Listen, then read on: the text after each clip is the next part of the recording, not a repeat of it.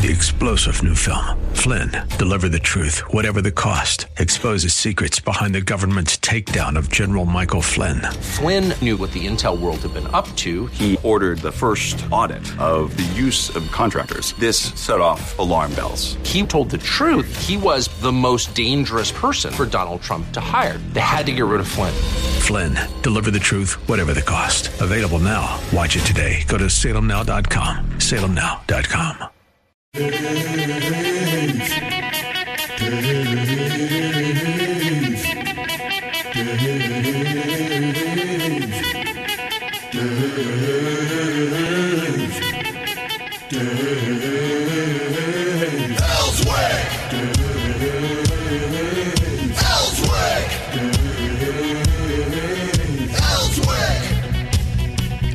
Well, good morning, Arkansas. You know, there's got to be a morning after, and uh, in fact, Zach, I had that song for us older folks, the the Poseidon Adventure. Uh, the, I, we got a little part of that.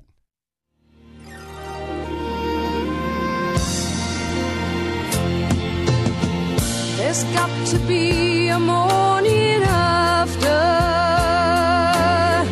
if we can hold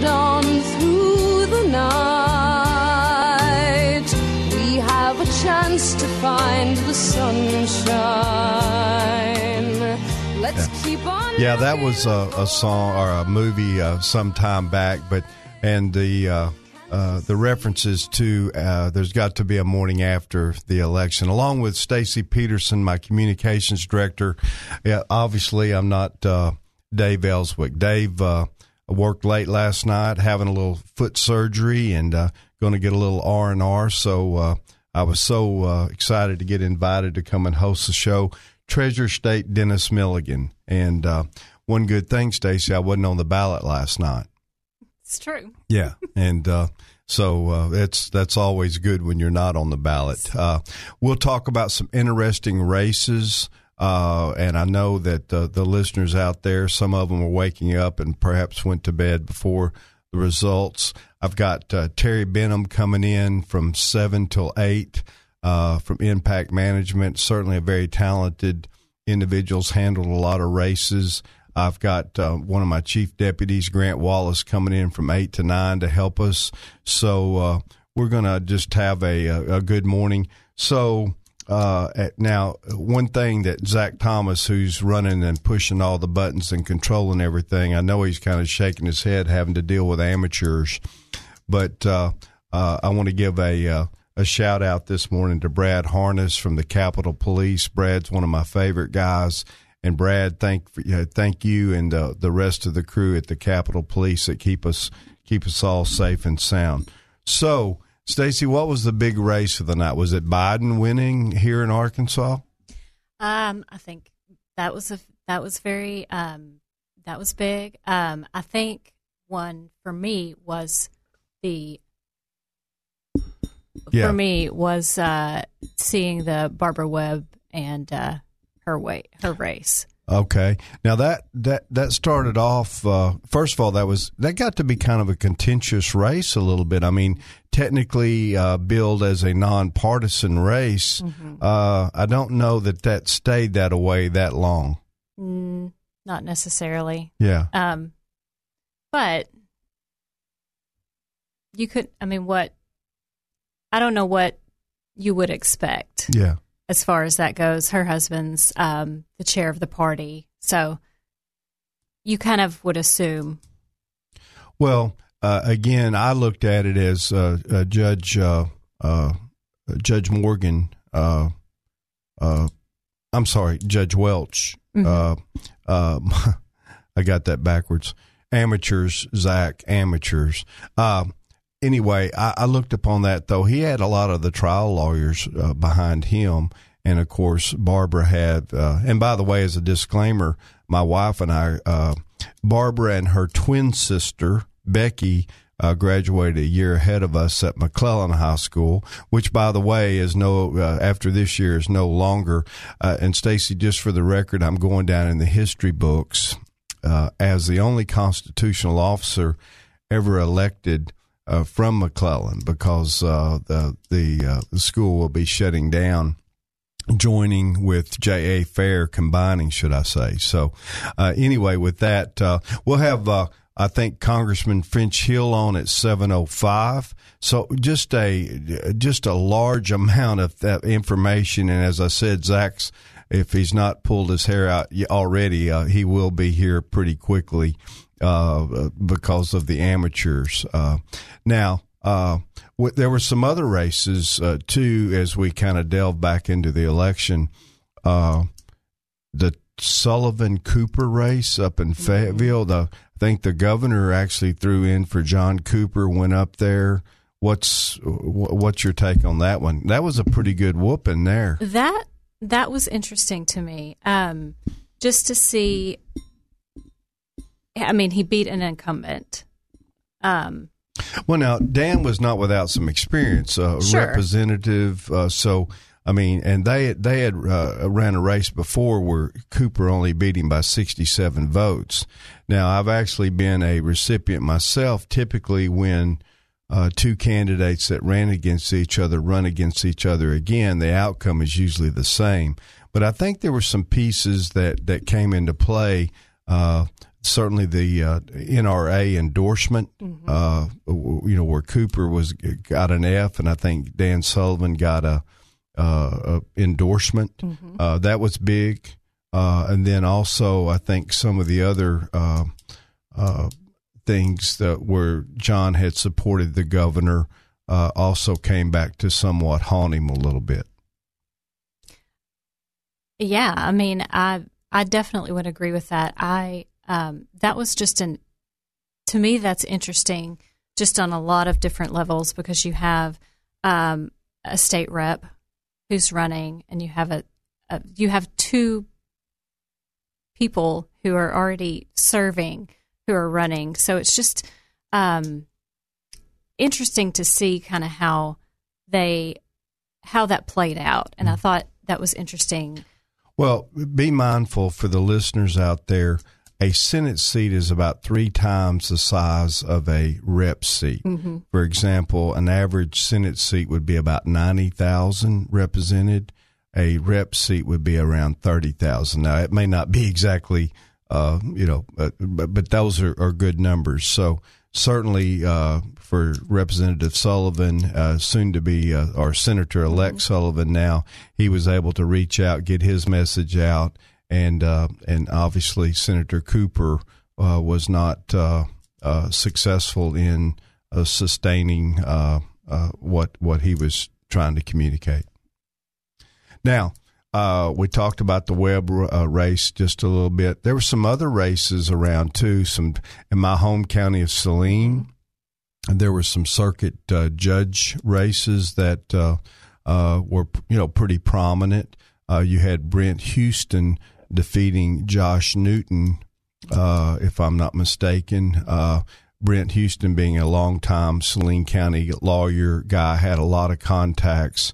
Uh, Josh Newton had kind of a well, he was appointed as a district judge uh, by Governor Hutchinson, and then uh, stepped into to run for this circuit judgeship, which again, uh, very competitive.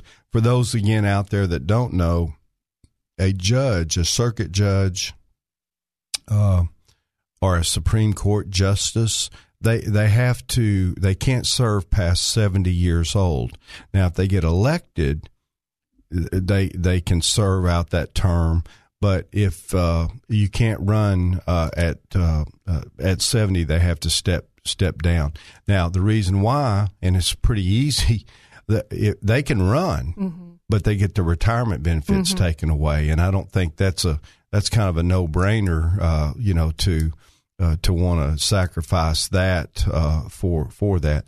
So uh, again, we had the uh, uh, farmer Josh Farmer Digby race, which again Josh's dad is the mayor of Benton, a long time uh, educator, football coach. Uh, so uh, uh again, looks like the farmer dynasty's kind of kind of rearing its head there in Saline County. You've got a circuit judge and a and a and a mayor there. Again, a host of races that we'll kind of touch on throughout the state. There's more. Uh, you know, the world revolves more around. Uh, uh, I always say, and Chairman Webb from the Republican Party, uh, everything revolves around Saline County, but uh, that's just because I'm a little biased. So, uh, I tell you what, little information. It's 52 degrees here in Little Rock, 54 in Cabot, 54 in Conway, 55. What do you got me, Zach? Just in line. 53 in Pine Bluff, 50 again, 52 here in Little Rock. Uh, not for sure. I guess traffic. We'll get into all that, Zach, right, and talk about that just a little bit. Make sure the drive-in is good. For those that don't know, too, I'm an early morning guy. I mean, if I wasn't sitting here right now, Stacy, as you know, I'd be sitting uh, in the state capitol, mapping out things and uh, uh getting. Uh, uh, getting work ready for y'all to to achieve. So we're going to talk about the Treasury just a little bit, and I tell you what, just for the sake, Zach, let's take this uh, little break right here, get our feet back underneath us. We'll be back uh, live here with the legend Dave Elswick show. Well, we're back, uh, uh Arkansas, and, and, and obviously I'm not Dave Elswick. Along with Stacy Peterson, I'm Arkansas's Treasurer State Dennis Milligan, uh, and thanking you, Arkansas, for allowing uh, Stacy and I to serve you. I think we're going to have uh, a little bit of uh, one thing Zach brought up, and I thought was interesting, in in actually trying to comprehend all the races was the Furman McClure race that was in Saline County. You know that that rep race got a little bit controversial. Uh, the the point was that uh, uh, she didn't live in the district. I think there was a lawsuit actually filed on that one. And of course, the judge threw it out, said uh, that she was qualified and then along with the fact that uh, there was some comment about her not being a true uh, Republican, if you will, that she had worked for Senator Mark Pryor, and that uh, uh it just didn't. It's kind of a didn't qualify her to be, and and the voters, uh, for whatever reason, picked up on that one, Zach. Yeah, that, and also the fact that I believe there was probably a video she had, I think, get supported, which was um, a video that was kind of bashing Asa Hutchinson as uh, governor. Uh, yeah, that, that, that don't work too well yeah. either. That homie don't play that not even on Christmas. so that one didn't work too well either. Right. So, so I mean, but you know, uh, again, we're we're talking Central Arkansas here, but uh, and, and, many of these representatives that are in office. Uh, I've had interaction with them through one trying to get legislation passed for the Treasury, one form or another. Uh, uh, that was an interesting race, Stacy, up in the northwest Arkansas. De La Rosa mm-hmm. with two other uh, uh, contenders. Mm-hmm. Uh, the other thing that was interesting was the fact that uh, Lieutenant Governor Tim Griffin uh, actually sent money to the two contenders and and supported them and not De La Rosa. Interesting. I hadn't heard that. You know, but I know she's fought hard for that seat. This isn't the first fight she's had. No, you're exactly correct. She has. She is a fighter, and again, uh, uh, but but you know that's one thing, and and and again, as a disclaimer to to the listeners, I am a former state chairman of the Republican Party of Arkansas. Chairman Webb took over after my time, so you know, it's interesting now as we have kind of turned the tide. Arkansas truly a red state now that uh, uh, we're seeing these these primary races uh, with Republicans the way we used to see, you know, with the Democrats, and uh, and many races now are won in the primary uh, as opposed to having to even go to a general election. Mm-hmm. Yeah, I believe Dave has said basically about a couple of weeks ago that over the 20 years he's been here as a radio host in Arkansas, he saw the change to what it is now, basically with, you know, the Republicans being in a dominant position. Yeah. Well, let me say this. I've, I've got multiple hats. And remember, too, uh, uh, Stacy and, and Zach, I am a politician, but as a, as a chairman of the party, you love to see that competition because it represents one thing strength. When you have that, uh, so now, as a candidate, uh, th- then it's a little bit of a different story. You know, we uh, we don't much like the competition, but it truly is good for our state. It's good for our country. And let me say this: uh, uh, there, there's an old saying that I really subscribe to, and and and I haven't thanked uh, uh, the individuals that all put their their their hat in the ring uh, because I am thankful. And and let me say this: anybody listening out there that perhaps ran at any level and lost, thank you very much because there is a saying: all that's necessary for evil to triumph is for good men and women to set aside and do nothing. Remember also you don't have one right to, to gripe this morning if you didn't do what? Vote. If you didn't vote. That's right. So, you know, and, and again, I think the turnout, Stacy, uh, I'll get that number, but I want to say that was fairly light. Mm-hmm. Uh, and of course, again, you know, your exercise, it, I would say it's really your duty to get out and vote. I mean, it, it truly is, but, uh, uh, you know, the low turnout, and I guess it was spotty, depending, you know, for example, the Sullivan race with Cooper up there.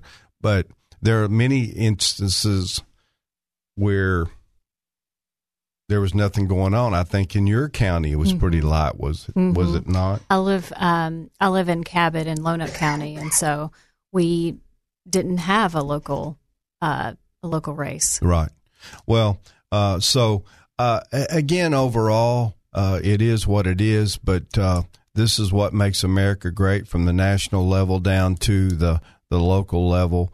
Uh, uh I'm again very appreciative uh, for those that uh, again that run because I can tell you it's it's heartbreaking to lose. you know, it's something interesting, Zach and Stacy. Most candidates that run their first race lose that's that that percentages are are, are right there. Yes, and and I actually ran uh, in my case in Saline County ran for the House of Representatives twice in a row, uh, and and lost both times. Now by small percentages, uh, but still lost. So you know it's it's not for the faint of heart. It's it's not a short pant business. You you, you need to have your long pants on, and if you truly want to serve I want to encourage anybody out there to keep trying. Governor Asa Hutchinson, third time running. I mean, the first time I ran for governor and spent that kind of money and lost, you probably wouldn't have seen me again. But Governor Hutchinson stayed true and uh, and ultimately uh, on his third uh, try got elected as the governor of the state of Arkansas. So you know, kudos to him and, and others. See, I didn't even know that. Yeah. yeah. Oh, I'm just a wealth of knowledge, Zach. I mean, uh, you know, look at the gray hair. Well, what gray hair there there is there? I mean, it's some some's kind of leaving. I just wish it would stay. Uh, hey, it's 52 degrees uh, here in Little Rock. Uh, again, we'll uh, uh, we're just kind of taking this as it comes. It's a it's a pleasure to be hosting for the legend Dave Elswick. You know, when you're listening uh, to Dave, it sounds so natural and smooth and you know you but when you get up here now it's like anything else. It's it's a little bit harder than what it what it appears because silence in radio is not good right? And uh, I mean I can only come up with so many morning after songs the Poseidon Adventure that type of stuff. Well it means sooner or later you know like say if you listen to the radio in your car or maybe on the app someplace and you just hear dead silence when you look at well, I could sworn, you know, it's not 6.30 yet, you know, it's not news break yet. Why am I getting dead silence? Well, speaking of that, we'll be heading into, uh, y'all in the industry call that a hard break, don't you? Yes, we do. I mean, that means it's happening. I can keep running my mouth, exactly. but it's, we're fixing to, to leave out of here. Well, Dennis Milligan, Arkansas Treasurer State, along with Stacy Peterson. And when we do take that break and come back, we're going to talk a little bit about the Treasury. So, uh, and, and uh, really what we do, uh, the different things, because it's more than just handling money. And uh, I think Arkansans and, and your listeners will, uh, will, will will understand a little bit more about how we operate at the Treasury when we come back. You're listening to the Dave Elswick Show. I hope that you will stay tuned. I hope you'll call your friends and tell them there is a crazy guy on the radio this morning. What's wrong, Zach? Man, I'm liable to say anything. We ready? All right. Well, we're going to be right back here in just a few seconds. Well, good morning, Arkansas. Again, thanks for joining in the Dave Elswick Show. Obviously, uh, I'm not Dave Elswick. Dave's taking a little bit of time off, having a little surgery on his foot. Worked late last night, along with Stacy Peterson and Zach Thomas uh, flying this airplane. Uh, you know, uh, by the way, Zach Thomas was a big linebacker for I think Miami. He was pretty darn good. I used to when I was in elementary. I used to trick that he was my big brother. Basically, you know, that's what I used to say. Of course, because I knew his his name was same as mine, and um, I'm a New England Patriots fan, and the Dolphins is one of the rivals. Yeah. And when I, of course, when I first heard his name, I'm like, is he good? And I was like, yeah, he's an All Pro linebacker. Yeah.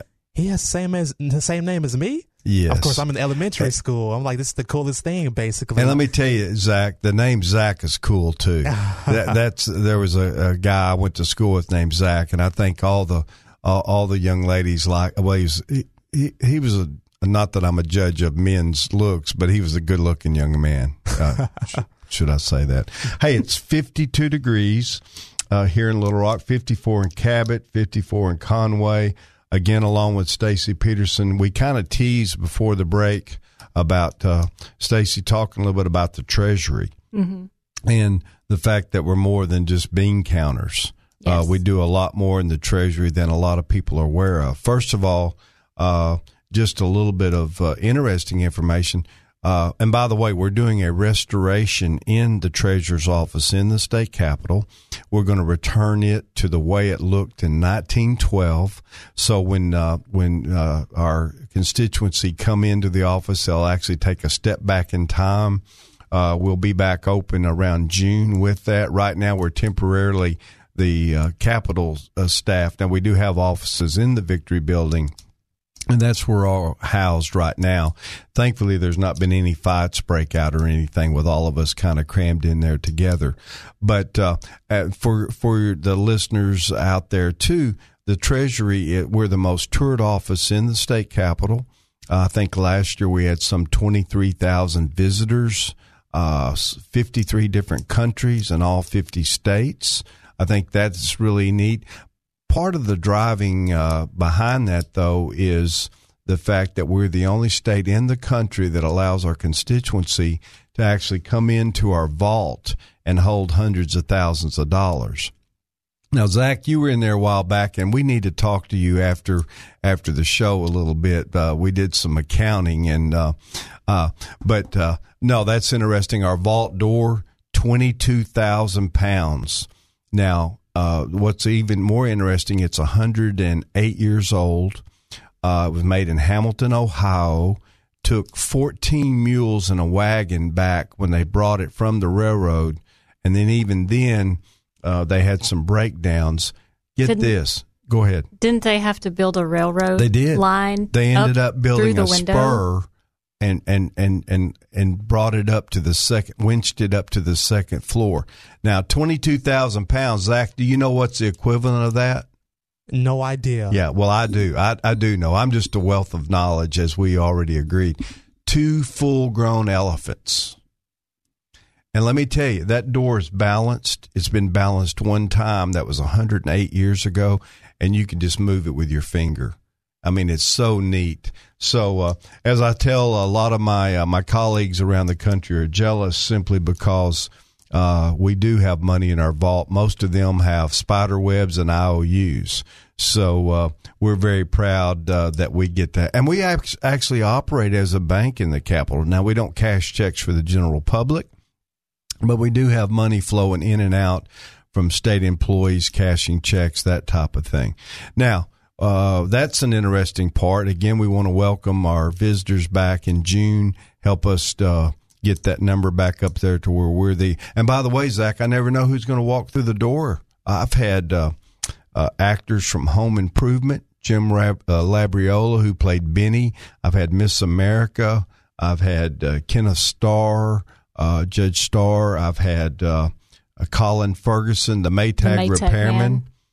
We actually did a little skit with him uh, for the uh, Travel Channel of me chasing Colin and telling him he's got to give that money back. So, uh, uh, you know, you know we what? have fun. We do have fun, and I think that's important. Uh, you know, the old saying is, "You'll never work a day in your life if you love what you do. And, and that's really been the truth. And that's why, again, I personally want to say thank you, Arkansas, for allowing me just a home, homegrown Arkansas boy to, uh, to get to serve as your treasurer.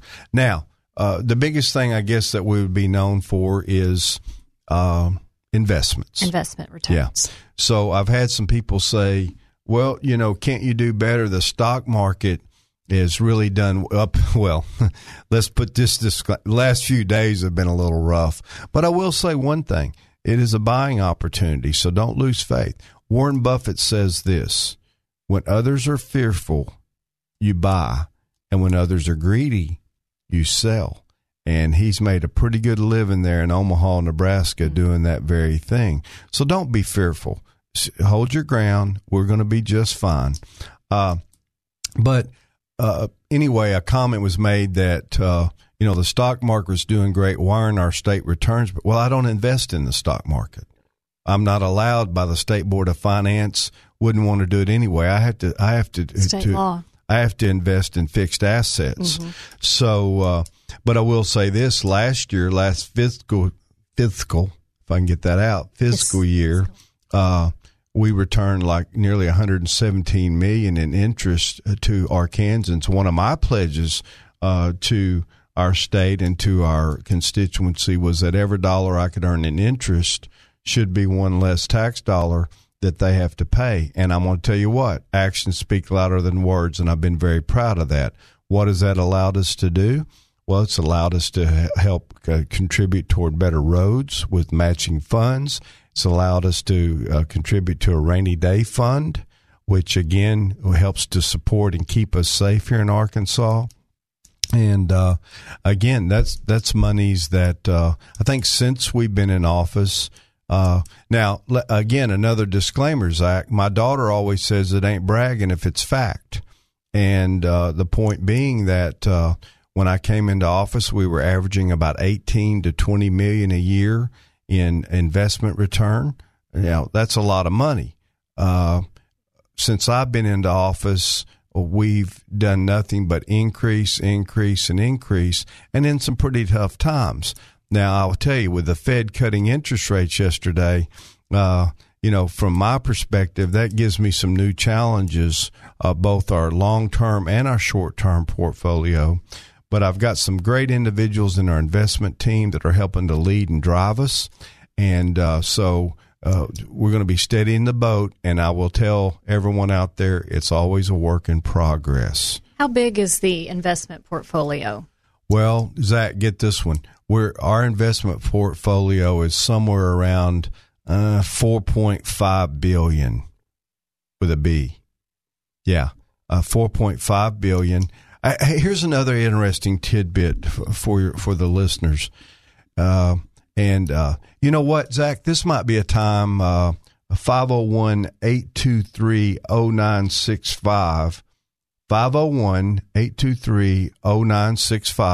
0965. 501 823 0965 to text in and see what they think the state does a day in revenue. In other words, what's coming to me. I'm the state's banker. Uh, so if you have any listeners out there that are want to take some guesses, uh, you know, I don't have anything to give away. Uh, maybe perhaps lunch with me. I'm buying. And so if a listener wants to call in and take a shot, we'll open the lines up uh, for for that text information, and uh, I'll take them to Cotham's in the city with me buying. How's that? Is that that's pretty interesting, isn't it? Do, huh? do I get a shot at that? Uh no, no, no, no, no, no, no. You uh, you are an insider. You don't get a shot at that one. So, but also we're responsible for processing all this money each day. Uh, we are not uh, I mean, we have. Uh, uh, I'm responsible for the Arkansas 529, which is a college investment tool. Extremely proud of that. I mean, that has grown from somewhat 550, 550 million to under asset management to nearly a billion dollars. a billion. Let me tell you, Arkansas, what that does for you is that's allowing our kids to be able to get their education. And when you invest in a 529, number one, uh, not to mention it's state tax exempt up to $10,000 per married couple, $5,000 per individual. and you can open up an account for as little as $25. You can contribute as little as $10 a month. And when your child gets ready to go to college, when it comes, then they've got them a, uh, a, a large amount of money. Remember that drip of water dripping in that bucket may not look much at first, but if you come back and look in a while, that bucket's got quite a bit of water in it. But see, you know, you hope people think like that. Basically, like I said, the little amount you put in, it counts. You know, it doesn't always have to be a large amount. That's oh, uh, that's that's correct. Uh, I mean, there's no uh, uh there's no doubt about that. So again, want to encourage um, Arkansans go to 529 uh 529 Arkansas 529.org. Dot org. Yeah, please please do and uh, I've spoke around the state about that program. You know they also have an automatic investment plan where you can just go you can set it up to be automatically deducted from your paycheck. Uh, so you don't even miss it. Yeah, and and again, that that is such a great thing. Besides, and really, Stacy, what it is, it's it's it's as close to free money as you can get.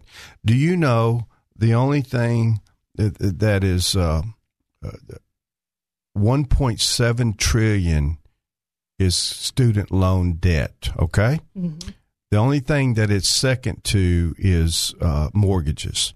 So when we talk, and we've got students now that are that are not going to go to college because they don't want a large uh, debt bill uh, when they get out, and and that's not something I'm proud of or sad. want to happen in Arkansas, much less anywhere else around the country. So uh, five But- Arkansas five two nine dot org. I promise you, it's a worthy program. It's great though that you can use it also not just for college. You can use it, you know, for trade school too. Um, trade school, cosmetology, welding. you know what? Uh, that point is well taken. And being a technically trained individual myself, let me tell you, uh, we need more plumbers. We need more electricians. We need more uh, people that uh, can use their hands. In fact, in my home county of Saline, I do a little building developing. And a plumber gave me a bill the other day, and I said, "Well, my doctor doesn't charge this much." He said, "Well, that's what I used to do."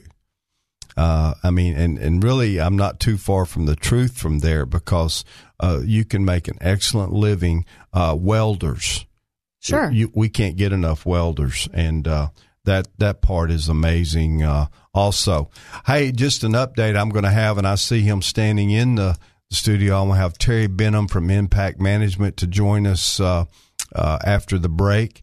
Terry will offer some insight into the elections from last night. We will jump back a little bit and talk more about the Treasury, but I know that. Um, uh, the listeners want to get some information about uh, the Webb race with uh, Morgan Chip Welch. Um, Webb won that race. Yes. That's It was at the close. Supreme Court. It was close. Uh, again, we spoke earlier about the fact that that it's technically a nonpartisan race that turned into being a little bit A little bit partisan. partisan. Uh, someone told me one time there's no true nonpartisan races. There's not. Uh, and, uh, and, and I think for my time in politics, I would probably ultimately have to agree if I'm being totally brutally honest. Now, with that too, uh, some of the other significant races was the hotly contested Senate race in Jonesboro. That was Dan Sullivan and John Cooper. The incumbent got beat and, and didn't get, that wasn't even close. No, it was it was it was a good margin. 58 to 40%. Yeah. I mean, that'll win a race for you every time. Uh, again, uh, assorted circuit judges, district court judges around uh, the state, and none of them insignificant. I mentioned earlier the fact that uh, I'm a great believer in thanking everybody that ran for office, whether I agreed with their politics or not. I mean, that's what gives us the greatness that we have in the United States of America, country that I'm extremely uh, proud of and has given me so much opportunity in my lifetime. Dang, I'm getting, kind of getting mushy, but it's the truth. It's absolutely the truth. Uh, It's hard work. well, and then after the break too, not only we will have Terry join us, Terry Benham from Impact Management, we're going to have Congressman French Hill calling in, and uh, I know French uh, very well, and uh, he's a great public servant, and uh, look forward to get some of his uh, thoughts, even uh, uh, certainly about national politics, what's going on, but maybe even uh, a little bit of information about what he thinks about the local races Sure. uh, as they stack up. Uh, from uh, I think uh, eight to nine, I'm going to have Grant Wallace in, uh, my chief deputy treasurer. Again, we will talk and hit on a little bit about uh, some politics. He's uh, he certainly uh, in the past has managed some campaigns and helped. So we will uh, come back to that. Uh, Zach, I think we're in good shape right now as far as uh, our ebb and flow.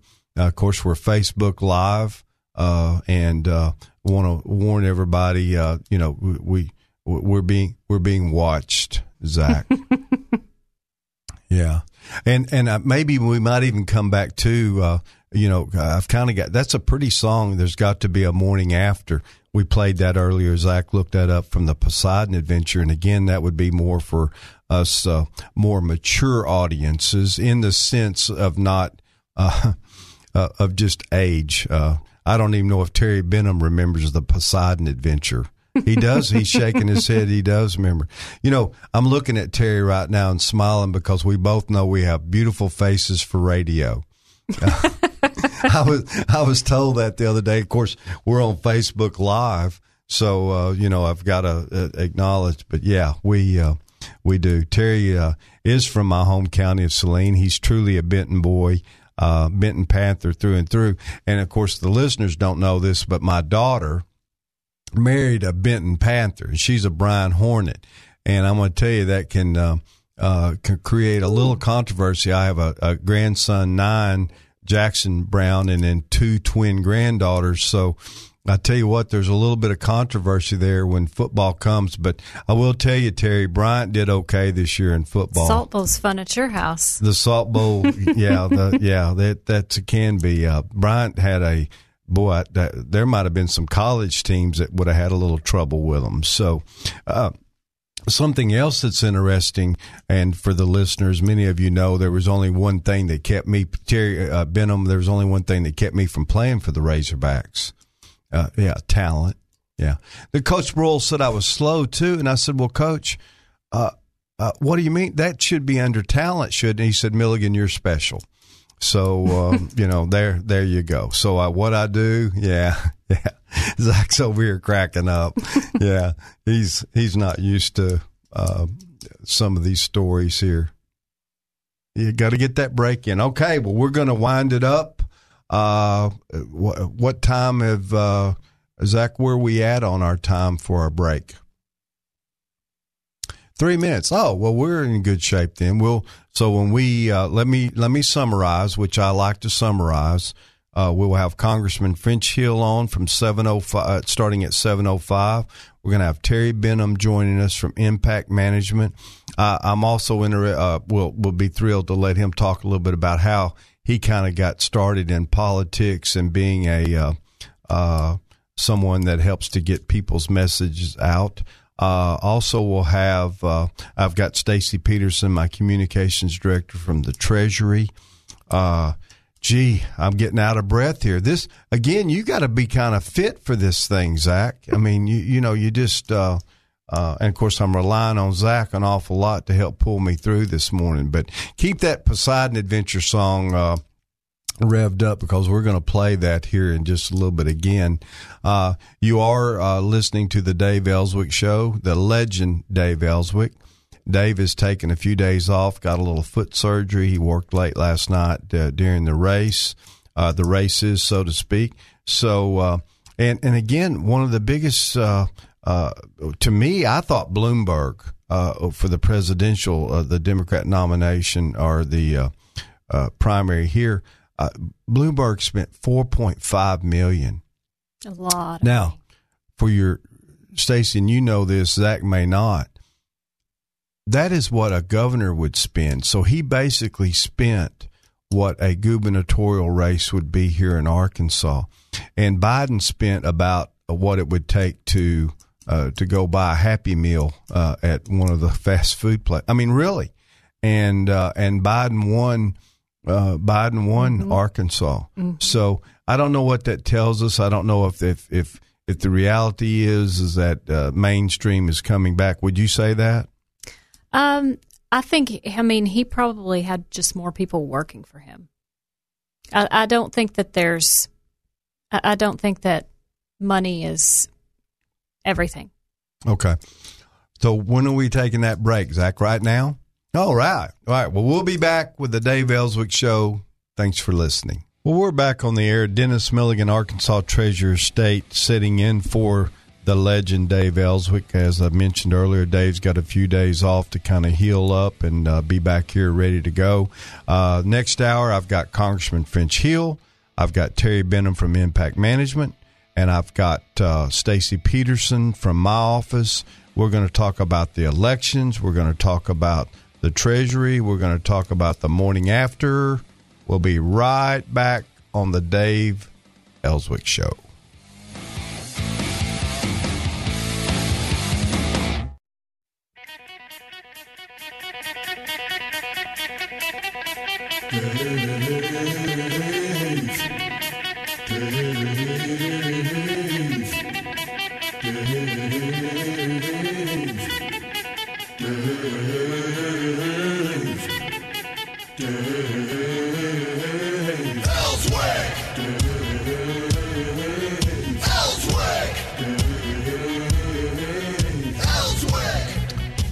Well, welcome back to the Dave Elswick Show. Uh, Treasurer Dennis Milligan sitting in, Treasurer of State, and uh, want to welcome everybody. Dave's taking a few days off, but I tell you what, I got one of my favorite people on the line, going to give us a little update on uh, what's happening in Washington, and maybe a little input, even also what's happening uh, here in Arkansas. Congressman French Hill, are you with me? Dennis, good morning. Hey, good morning. welcome. Good to hear your voice. Well, you know, French, one of the things they've already told me multiple times is I do have a great face for radio. So, you know, yeah. Hey, a uh, couple of things. Uh, number one, uh, give me a little, and I hate to rush into it, but I know your time's so valuable. What what what's happening with this coronavirus thing?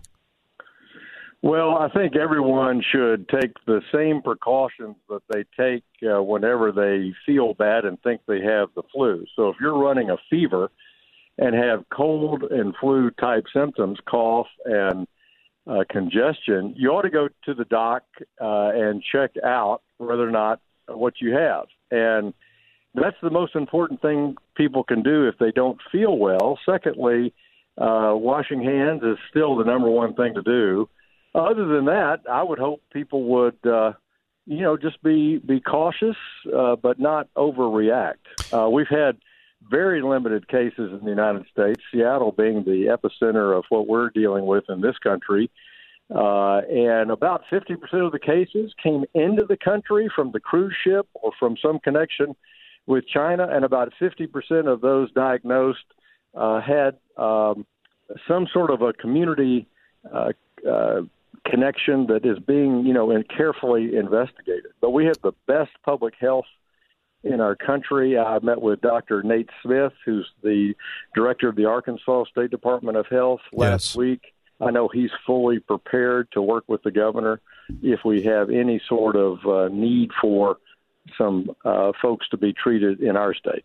So let me get this right. Really, a lot of what you just said would be what we would consider, and it's an overused word, common sense. Right. Well, here in Washington, I mean, uh, I have. Well, there friends not much all common.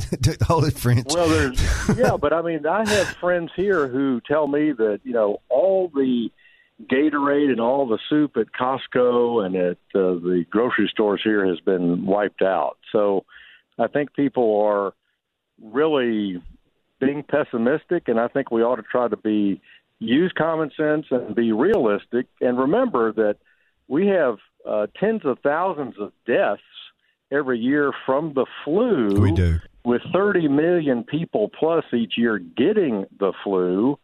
So let's use our, uh, as you say, common sense and focus on this as if it is the flu and remember the reality of it.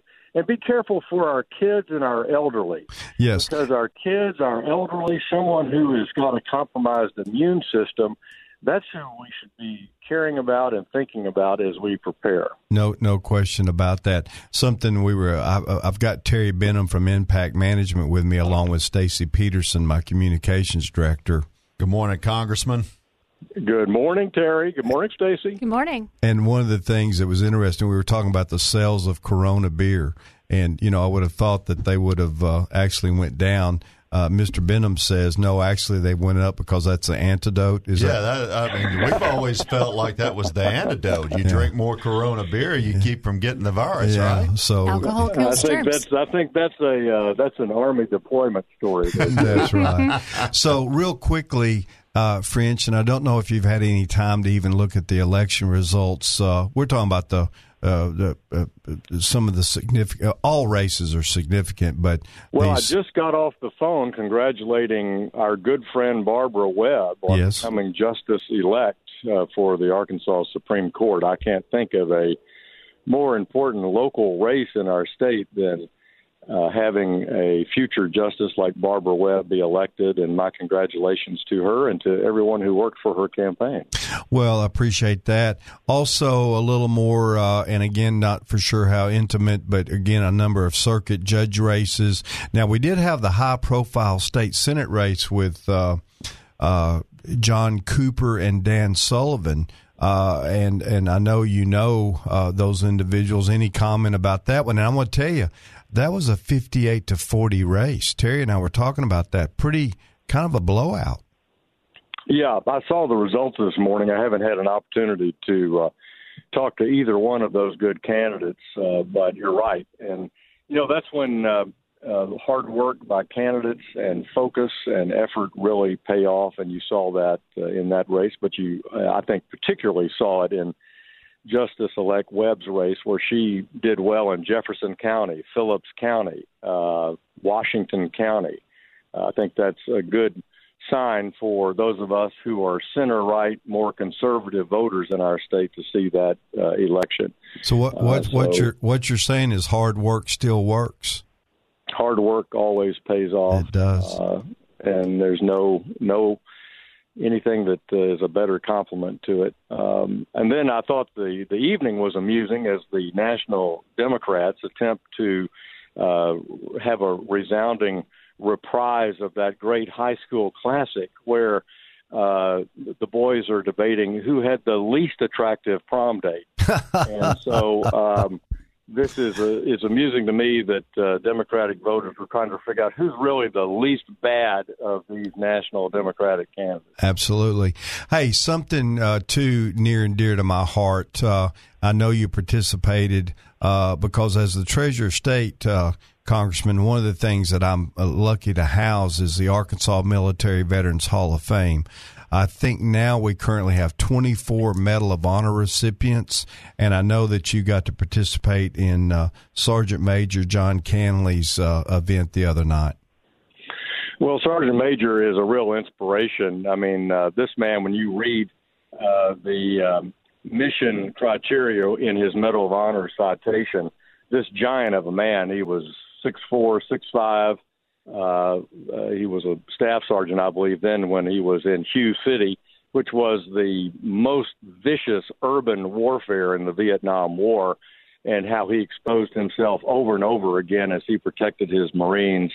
Uh, he earned uh, the Purple Heart, obviously, for his wounds, but receiving that Medal of Honor was way, way past due, and I thank President Trump for correcting uh, the fact that uh, Sergeant Major Canley had not received the Medal of Honor many, many years ago. And what an inspiration in Arkansas to have another native Arkansan with that beautiful blue ribbon and that historic uh, star on their chest. Well, and of course, you know, too, and I was very proud to be a part of it. Uh, no tax dollars. We also now feature the uh, uh, Gold Star Family Monument on the state capitol grounds, which uh, is again a tribute to uh, not only our veterans, but certainly our veterans' families that uh, such a sacrifice has been made. So, well, Finch, well, thank Woody, you. Tra- Go yeah, ahead. you bet. Uh, it, I just would say, look, Woody traveled all over the world himself, a well decorated uh, officer to recognize our Gold Star families. I was proud of our Marine Corps League, our uh, state office holders, uh, our governor for all coming together and creating a beautiful Gold Star monument, the first in the in the nation to be on a Capitol grounds approved by the legislature. You're So exactly it's a real tribute to our families. Exactly. Thank you for your recognition of our veterans in a in a in a permanent way. And uh, Terry, Stacy, please, please keep Dennis between the lines today on this show. It's always it's best. always a challenge. My Congressman best to you guys. Take care. Congressman French Hill, thank you, uh, French, very much.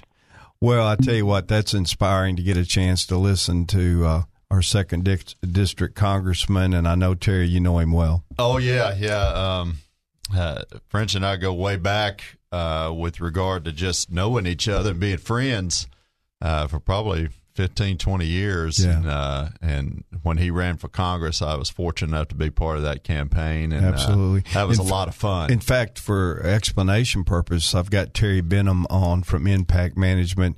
Terry's been in the, uh, I guess we'd call it the political uh, business for uh, a number of years now. Him and uh, uh, his uh, partner in crime, Richard Bearden, established Impact Management. How many years ago has that been, Terry? 20 years. 20 years. It was 20 years in December of, of 2019. Well, golly, where does the time go? I know. I know uh, my communications director, Stacy Peterson, actually worked for you at one time. Former IMG alum. yeah, yeah, absolutely.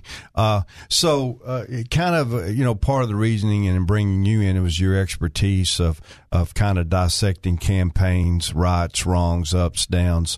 So let's start with the Barbara Webb race uh, mm-hmm. Uh, with Morgan Chip Welch, well known uh, judge. Uh, uh, I mean, uh, ultimately, so. When they say nonpartisan, was it really partisan? Well, that that race was really partisan, and uh, you know that that wasn't hidden anywhere. A lot of times, you know, you'll you'll see the dog whistles come out on uh, on some of the partisanship stuff, but that was kind of very overt. But but you had really two dynamics in that race. One is the Webb's connection to the Republican grassroots across the state of Arkansas certainly and the fact that this race was held in a primary that that certainly was a factor but then you also had uh, the fact that Chip Welch had judge Yes. uh, in a, which is a really big deal Yeah. in a judicial race and, And I- uh, and I, I- know people don't think that that's a big deal but trust me Yeah. 20 years of politics I'll tell you it's a big deal when you have judge And I think uh, uh, uh, uh, Justice Elect Webb actually wanted to have because she served as a judge. She served as a circuit judge in our home county of Saline. Right, right. Uh, some, but but ultimately, I think that they said that she couldn't have judge before her name. Right, because I think she was appointed, Right. uh, and, And not and not elected. elected. So that that matters. Yeah. uh, whether or not you get to use that title. Well, I'm sure there'll be more talk about that race. Another interesting race as we talk, and of course, you and I being Saline County boys, uh, was the McClure uh, Furman race, that Oh, rep yeah. race. Now, again, that was a little bit of a high profile race. Yeah, actually, that's at the top of my list for surprises. Um, now, I didn't, I wasn't surprised that Tony won, Mm-hmm. but the margin by which he won was a very big surprise to me. In what way? Well, I I thought that would be a close race. Candidly, my instincts said that McClure would win it just based on name ID, just because I didn't really think that people were paying attention to the things uh, that would uh, that would swing that race, such as the residency issue. I know that there was a big battle There back and forth, PR and, and and even court battle on that. But at the end of the day, I, I really didn't think that people would care that much about it. But I, honestly, I think it had to do more uh, with the voters. I think it had to do more with, uh, and nobody believed that McClure lived in that house. You know, Well, they, certainly they, they, certainly had it staged up. Uh, they, they live in a great big old house in, Lanny Fite's district, and and this house is more kind of like a rental house, has about two thousand square feet or something like that, and, and so I don't think that anyone really bought that story. you might be generous on the square footage there, but but they did Yeah. have it set up for Christmas and everything. Yeah, so. well, I you know, at some point when people don't buy it, at some point when you start staging it, Yeah. it, it it works even twice as hard against you. And so, you know, I think that that was a factor uh, in the race. Of course, uh, her being part of uh, an attack ad on on Governor Hutchinson. We talked about yes. Uh, you know that that was also a also worked was a staffer, I think, for Mark Pryor. Yeah, she. I, you know, I don't think people care about that because young people will go work for you know uh, for members of Congress uh, all the time, Yeah. and and and I don't think that people really attach partisanship to that. Yes. But when you appear in a you Yeah. know in a in a political ad, that pretty much establishes some partisanship. So I I think those factors worked in, but at the end of the day, Tony won that race because Tony went after and worked hard. Good. We're going to come back. We're going to take a little break here. I've got Terry Benham from Impact Management, Stacy Peterson. We've got a lot more to come on the Dave Elswick Show. Well, welcome back to the Dave Elswick Show. Treasurer State Dennis Milligan sitting in for the legend Dave Elswick. Kind of getting loosened up a little bit, Zach. I'm starting to get into all your signals and uh, ups and downs and frowns and laughs and everything else. So, uh, along with Terry Benham from Impact Management, I've got Stacy Peterson, my communications director. Terry, we went to break. One of the races that uh, that you brought up that was interesting too in a rep race in the Bryant uh, district there was the R.J. Hawk.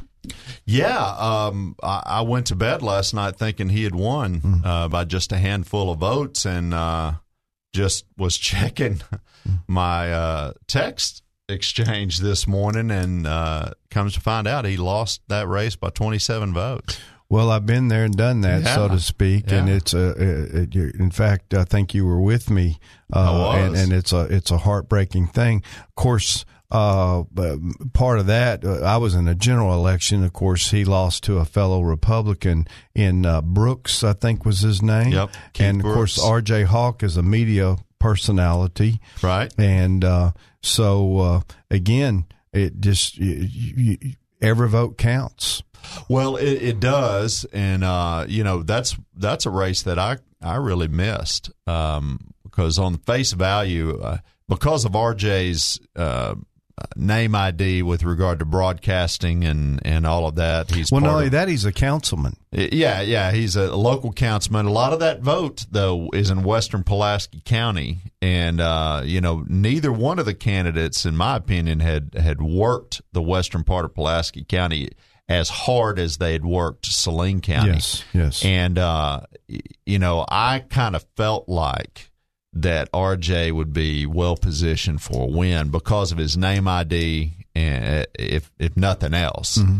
And uh, I'm really surprised to see that result Well, this morning. uh, again, we always know there are some surprises. Uh, Stacy, again, you and I visited a little bit about the Cooper uh, uh, Sullivan, Sullivan. race, which is significant. Uh, I want to get Terry's uh, professional view of, uh, I guess, uh, what could have been done different, or was it was the fate already established with some of Senator Cooper's actions, votes, whatever? Well, I think a lot of the fate was already established. Um, th- to be quite honest, uh, Senator Cooper made some very hard votes. He made those hard votes on behalf of uh, a, a legislative agenda uh, that that he had been asked to make some tough votes. He probably would have uh, been left to his own uh, choices, he probably would have voted a little bit different. But you know, uh, when, when you're at the Capitol and you've got a lot of things going on, um, you know, sometimes you had to make those hard votes for political reasons. He Yes. did that, and uh, ultimately, I think that's that's what cost him his seat.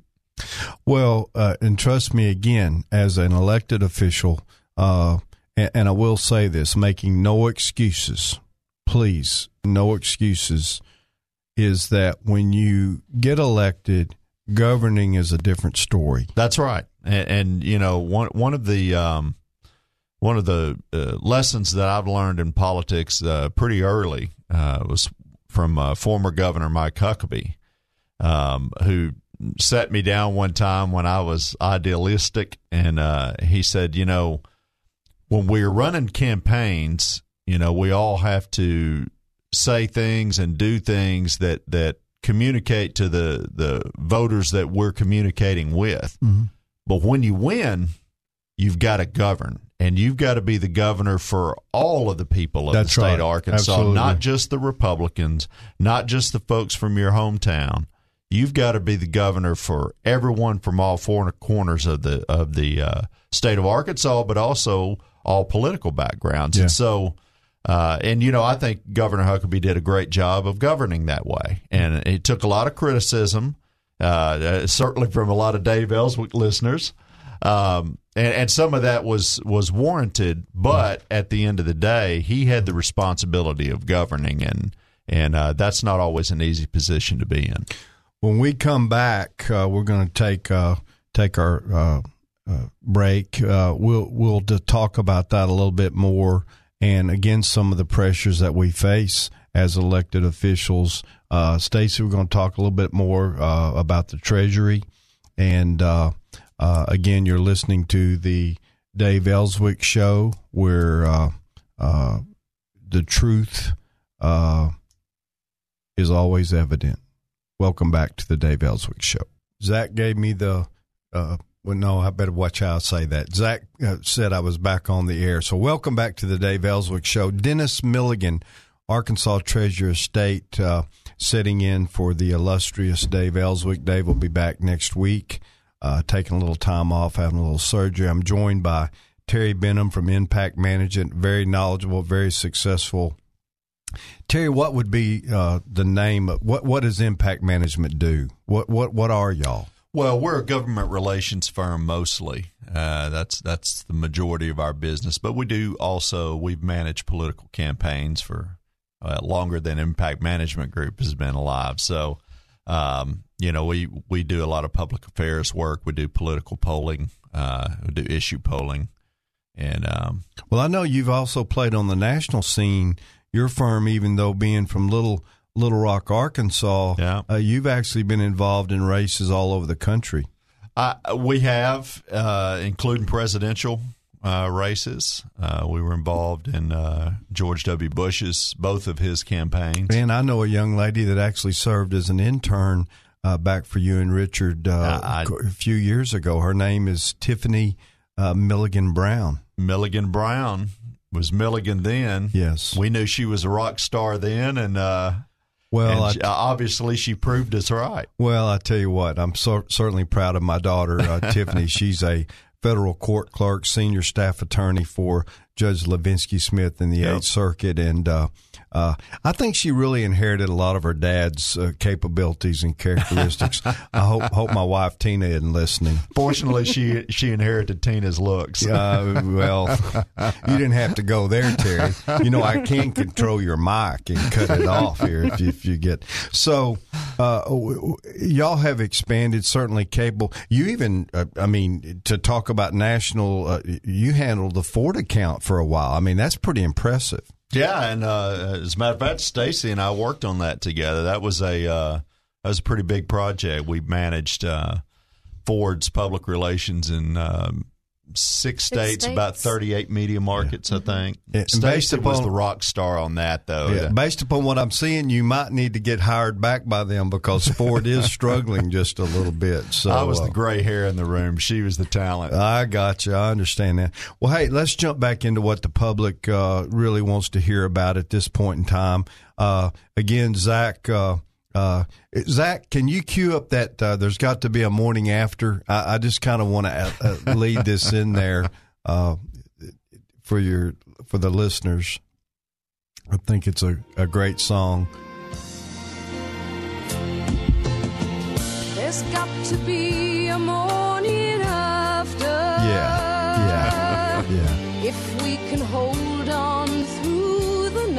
this what Dennis does? He says, "This is my jam." This is what he listens to. I, I wouldn't go that far. Enough of that, Zach.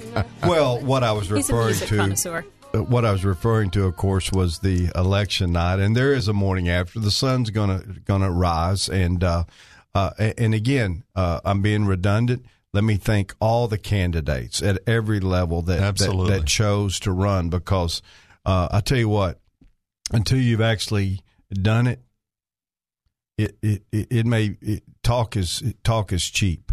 and putting and putting your life and putting your family.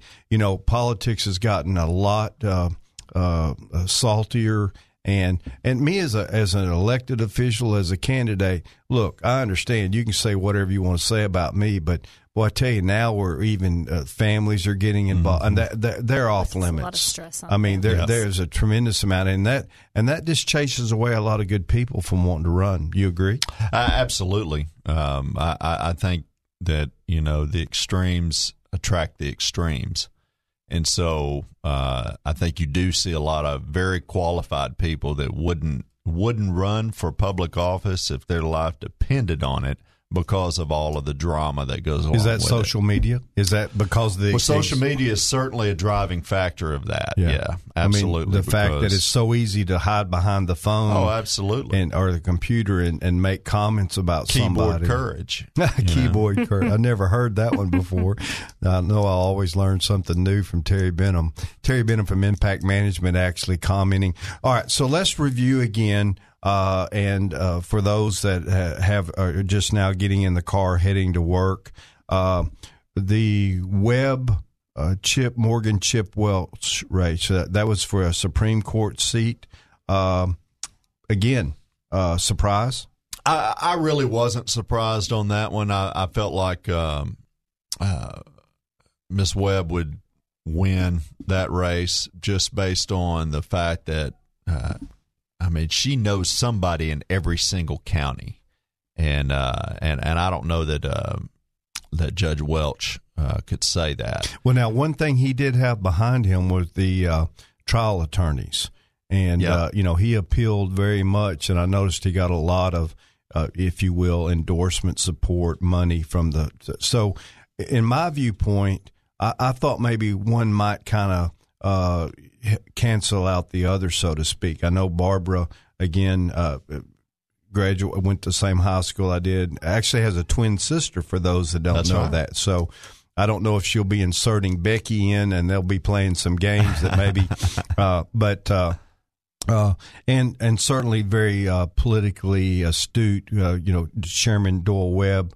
uh, who, by the way, as you know, uh, I was the, chairman, uh, state chairman of the Republican Party before uh, Chairman Webb. Uh, times were, t- uh, you know, the old saying, "I've been rich and I've been poor, and being rich is a lot better." I, I was in the poor stage uh, uh, because things party, really yeah. made a made a big change, actually, and depended on some of your counsel uh, to even help me uh, through those times. Of course, speaking of that, you know, I was elected. Uh, and and uh, I've never lost a race where I was unopposed, and it wasn't because uh, it, it was simply because no one else would take the job. and sometimes when you come off the bench, uh, it- you know, you get your break and you get your opportunity.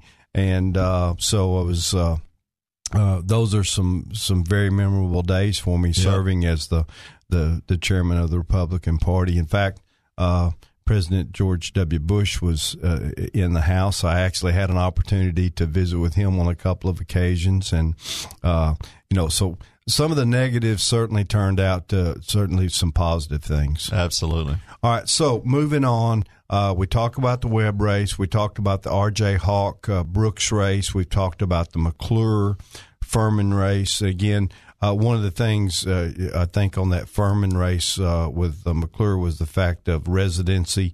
You know, I mentioned off air something. Maybe she should have set it up like the Home Alone. Where we had the train going with the, it looked like there was activity in the in the house. Yeah, Grant Wallace is looking through the window, laughing at me on that one. Yeah, yeah, he he knows I'm I'm funny like that.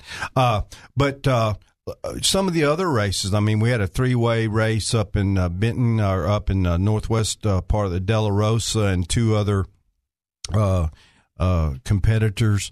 You know, something interesting about that one, Terry, and, and I did see more so than I've ever seen where uh, top officials actually do some endorsing. I noticed where Lieutenant Governor Tim Griffin actually sent money to both of the candidates running against Della Rosa. Yeah, um, you know, Lieutenant Governor Griffin's pretty. I mean, he's very politically active. But if you know that much about him, I mean, first of all, he's an awesome guy, and if he runs for governor, he's going to make a great one. I will tell you that. Um, but uh, he's very he's very much a political animal. Yes. So he's not afraid to put his name on the line along with those folks that have uh, that have filed for office and are willing to get out there and run. I mean, I and I think that says a lot about uh, his personality and less about his politics. Uh, he's somebody that really respects somebody that's willing to get into the arena and try to make a difference. Oh, I'm telling you what, and I agree. And uh, having campaigned right alongside the, the lieutenant governor, uh, to use the old saying, he's all that and a and a bag of chips because there's nobody that does work harder. I mean, Yeah, I he mean, may and he may ultimately lose.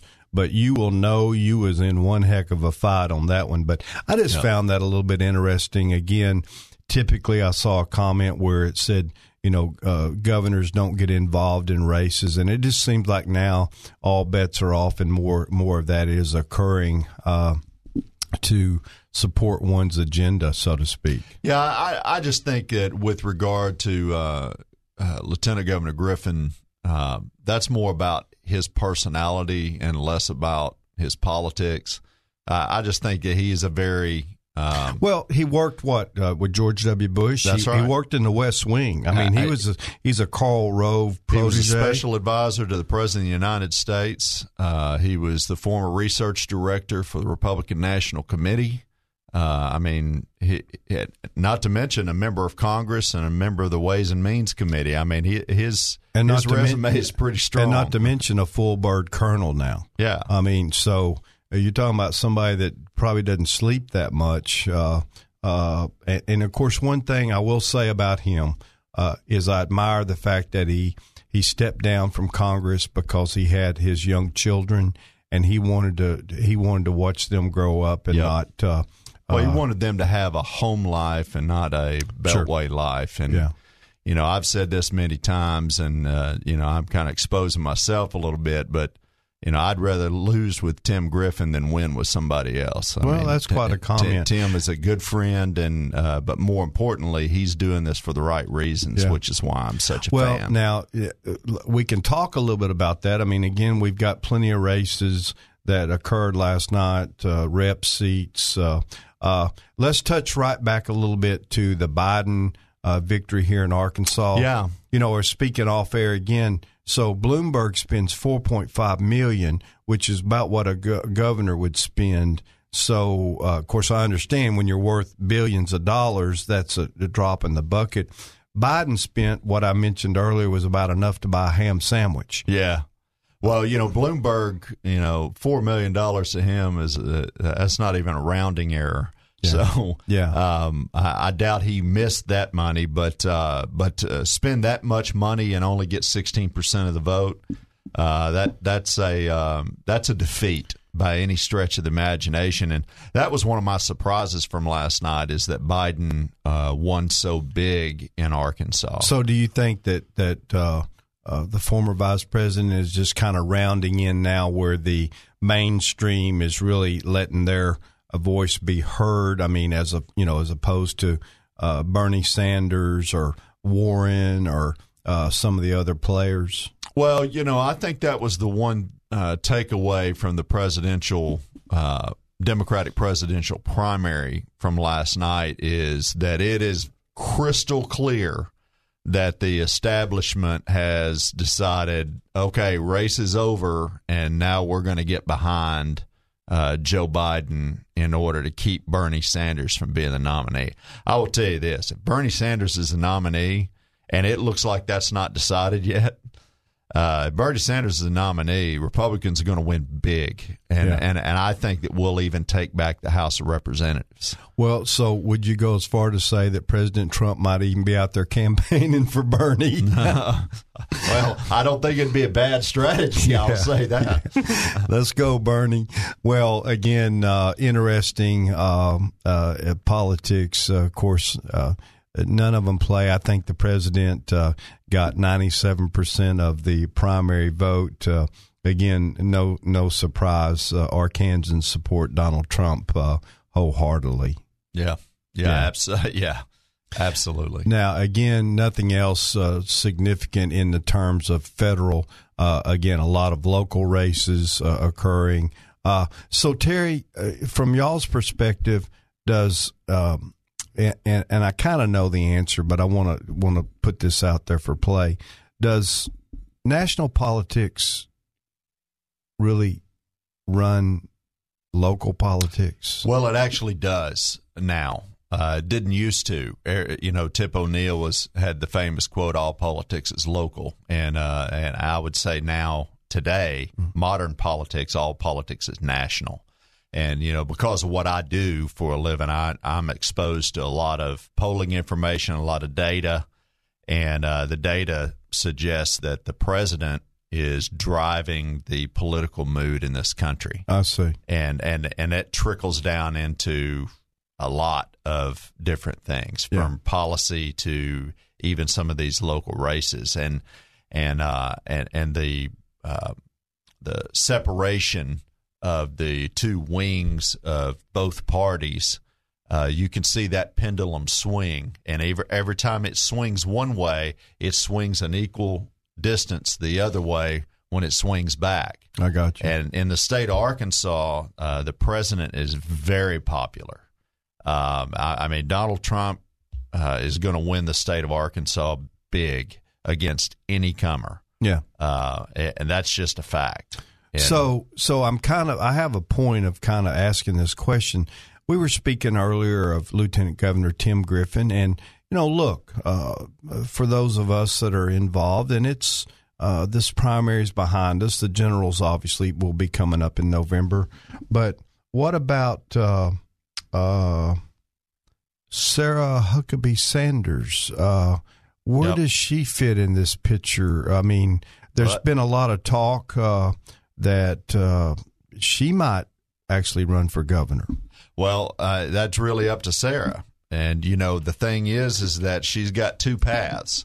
Uh, one is that she can cash in on uh, on her celebrity and and her political wits. Because let me tell you this, she's a very smart cookie. Yeah, Uh, uh, she she is a very talented operative in her own right, I see. and she could cash in on that and make a lot of money, or she can run for office and use her name ID and her closeness with the president's popularity uh, to be very formidable, irregardless of who's running against her. Yeah.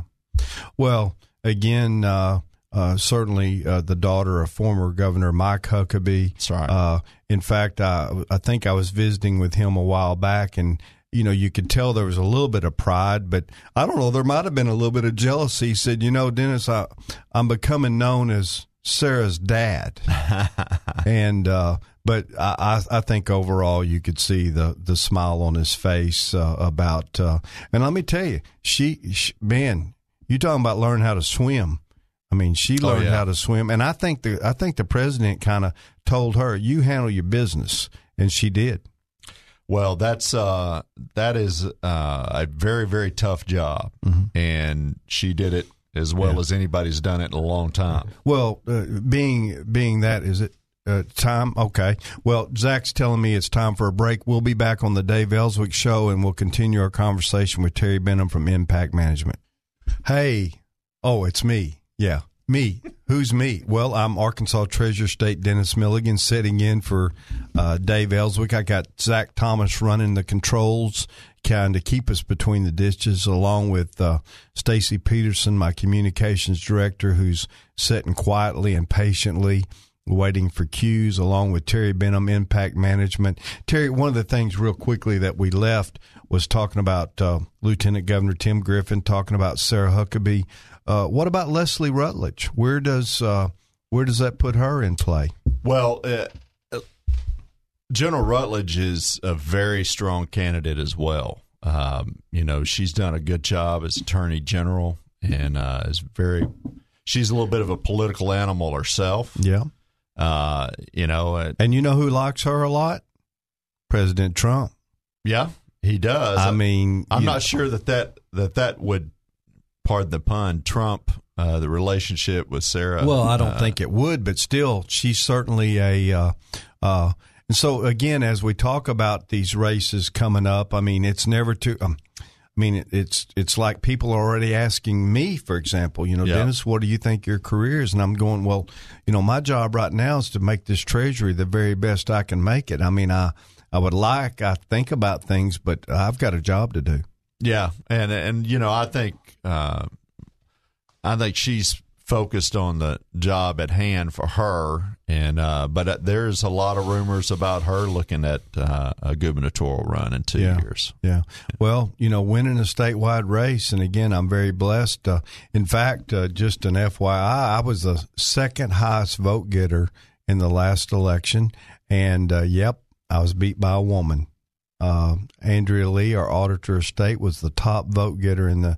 And the reason why I know that and said that is I just came off my Smart Women, Smart Money conference that was focused on on women here in Arkansas with finance and. Uh, uh, and Andrea was one of my speakers, and uh, was very proud of her and uh, her She's accomplishment. awesome. Yeah, I mean, uh, again, my people know me, know my love of education, especially financial education, pulling ourselves up by the bootstraps, making Arkansas uh, a much better place for our children. You know, I want my children to be able to live here. Uh, if they want to live here, make a good living here. Uh, all the above, and of course, uh, we all know that education is is a part of that. Stacy, you were a part of the Smart Women, Smart Money conference. What was your take on that? I just I always find it fascinating. It's a day long, um, day long event. Um, people stay. They they learn about you know it- it's it's for newcomers and it's for people who are you know more mature, as you put it. Um, what to do when a parent dies. So it really fits women of all ages. Um, all ages. Yeah. Um, you know, down from just simple budgeting to how do you plan for your kids' education, um, to even the harder the harder questions. We'll talk a little bit more. We're going to take a break here in just a few moments. We'll come back after the news and weather and traffic and all those things, and we'll bring that back up. I'll have Grant Wallace, my chief deputy, coming on board again to talk about a variety of different things uh, that. Uh, uh, are are relevant in Arkansas, and Arkansas politics, etc. Again, let me say a special thanks to Terry Benham from Impact Management Yeah, for joining us. thanks for having me. Yeah, you you've brought some great insight, great information, and we appreciate all you do for the state of Arkansas, Terry. So uh, we're going to take this break. We'll be right back with the Dave Elswick Show.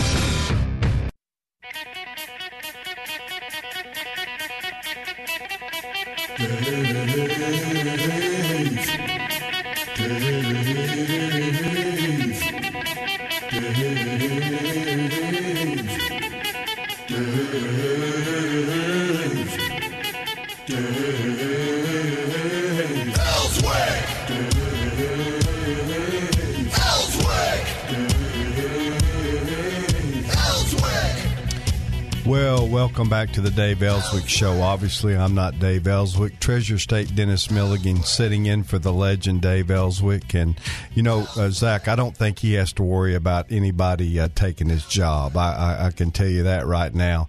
Of course, you're shaking your head going, amateurs. I've got to deal, I'm dealing with amateurs. But you know what? So far, and Dave hasn't called in and said, hey, get him off the show. So I got to figure, you know, we're we're hanging in there some. And Dave, if you're if you are listening, shout out to you and take good care of that foot. Yeah, Zach shaking his head. Yes. Hey, I'm joined uh, by uh, Chief Deputy Grant Wallace of the Treasury. Uh, Grant is a uh, well. Uh, just for the sake of disclaimer, uh, you went to school where Texas what? I went to Texas Tech, and but more importantly, just looking out the window, my uh, high school, Catholic High, just across the street. So, got to give them a shout out this Well, that's uh, we're going to do that, and I know you learned an awful lot, and you uh, uh, certainly Catholic High. In fact, on the phone to Congressman French Hill earlier, I think uh, French was a Catholic. He guy. was Yeah, very so, proud of that alumni uh, serving in absolutely. Congress. And you know this just for the sake of argument. McClellan High School, which is in its last year, I will now forever go down in history as the only constitutional officer ever elected from McClellan Lions. That's And so, but Texas Tech's an okay school. I mean, yeah, you know, you know, we hang in there. yeah, you're doing okay. And in my junior high team, I was a Red Raider, so I'm going to have to give a little Mabelvale Junior High. So I am going to have to uh, kind of join with you. So Grant, you work in the Treasury. Uh, I mean, are you just there to look good, or what? What is your job as the chief deputy treasurer uh, uh, of the of the Treasury? Well, not only is it to look good every day, you know, got to keep up to your standards, but really what I'm responsible for is helping the day to day operations of the Treasury run, making sure that uh, everything, money moves like it's supposed to, investments happen like it's supposed to, but more specifically, my half of the operations is programs and services. So I oversee the 529 program, uh, the education savings accounts, the ABLE program with uh, savings for individuals with disabilities, our financial education program, our Finance Our Future. I oversee the communications for the office, the HR, IT, and all those good kind of things that just come with that. Okay, now we're kind of off the clock, uh, sort of, kind of. So, uh, and I know it's kind of difficult setting across from. Uh, and, and, and ladies and gentlemen, I prefer to use a word that I work together with people. People don't work for me. I work with people. I'm But- just trying not to get fired this morning. well, so we'll and I there. think that's good. Or, or, or Treasury, how may I direct your call? That's from uh, Jason Brady. Uh, but, uh, uh, but, but with that being said, uh, would you say, um, and again, I'm kind of putting you on the spot. Uh, am I an, an intense treasurer? Am I just uh, what what what what what do you feel? And you've had the opportunity of worked uh, with some pretty significant people, having spent quite a few years in Governor Huckabee's administration. Yes, my, uh, my first kind of tenure, real professional career uh, started with Governor Huckabee in his last four years in office. I served as the deputy director for the D.C. office uh, when he in that. Uh, there is an intensity and a dedication with you. Uh, you want to be the best public servant, and you have set that goal and that standard for us in the office. Uh, but you do not accept the way that things have always been done. So it's one of those that there is an intensity of that, of continuing to push the envelope and continuing to find that next greatest thing that's out there. Um, and, and whether we borrow it from another state or just kind of uh, bang our heads together and come up with ways that we can do the job better, that's the level of expectation that you've put out for all of us in the office. Well, I appreciate that. Of course, the, the, the listeners can't see me blushing. I'm I'm kind of blushing, Stacy, a little Makeup bit helps about with that too. makeup. Yeah, yeah. Well, one good thing about being on the radio is the fact that it doesn't add any weight. Uh, you know, when you're on television, it adds about ten pounds. The camera does. So, uh, you know, I'm kind of out of the woods on that. When Zach's laughing back there. Uh, so. Uh, again, uh, it sounds like that we're uh, uh, not bragging, but just talking a little bit about and I appreciate you saying I'm a small businessman, have been, and you know, look, results matter. I mean, there can't be any other thing in running a small business where you've got employees depending on you. I mean, the bottom line is results. And what I mean by that, well, that's being successful. And of course, I was really proud. You know, we made three promises to Arkansans. yes, sir. And one of them was that every dollar we could earn would be one less tax dollar that Arkansans should have to pay. The fact of full transparency, where where the last administration, unfortunately, uh, the treasurer went to the federal penitentiary, and that was a transparency issue. So now everything is up online. They can see our investments on a daily basis, 24 hours a day. And I guess maybe even one of the most important parts was the no gifts policy. Exactly. You uh, day one put that out there. We have lived and, and breathed by that uh, every day of this administration. And to go to point number two, we have returned some over three hundred and fifty million dollars for the taxpayers of Arkansas with your investments and your investment team since you've taken office. Uh, you go and look back at the previous ten years; they're nowhere near that. So. I, I think you've created a high standard that anybody that comes after you is really going to have to fill some big shoes and work double hard to try to well, make. Well, we all know things. that plowing, and, and and this would be the word we use a lot. We're not your, uh, uh, uh, we're an active treasury. We're not your. Uh, I mean, we're, we're unlike no other, and I like that. I like being number one. I like being number one to have the first uh, 529 app. uh, which uh, kudos uh, that you had a big hand in developing. Well, and that is one of those uh, kind of pride moments, if you want to take one, uh, being able to sit down and have something written out on paper and see it to come to reality. Uh, we've got thousands of users right now that are, uh, are logging in, being able to, you know, deposit money into their accounts, being able to check their accounts.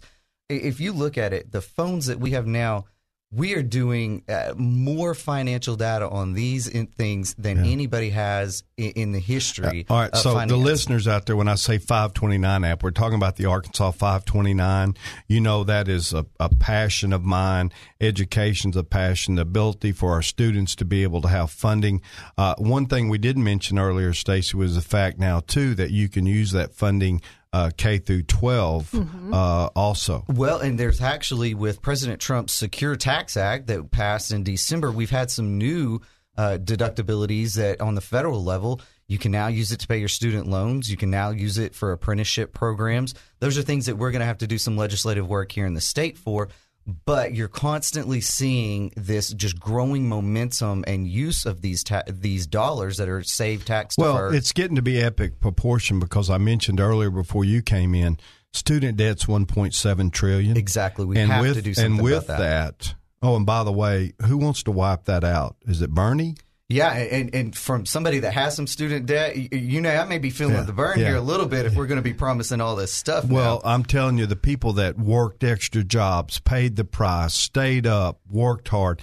Uh, I'm going to tell you, I can't use the word that I would say on air here, but uh, Exactly. But And- 1.7 trillion. The only thing larger than student debt are mortgages. right, right. And so I want to encourage uh, our families out there in Arkansas to uh, open up an Arkansas 529 account.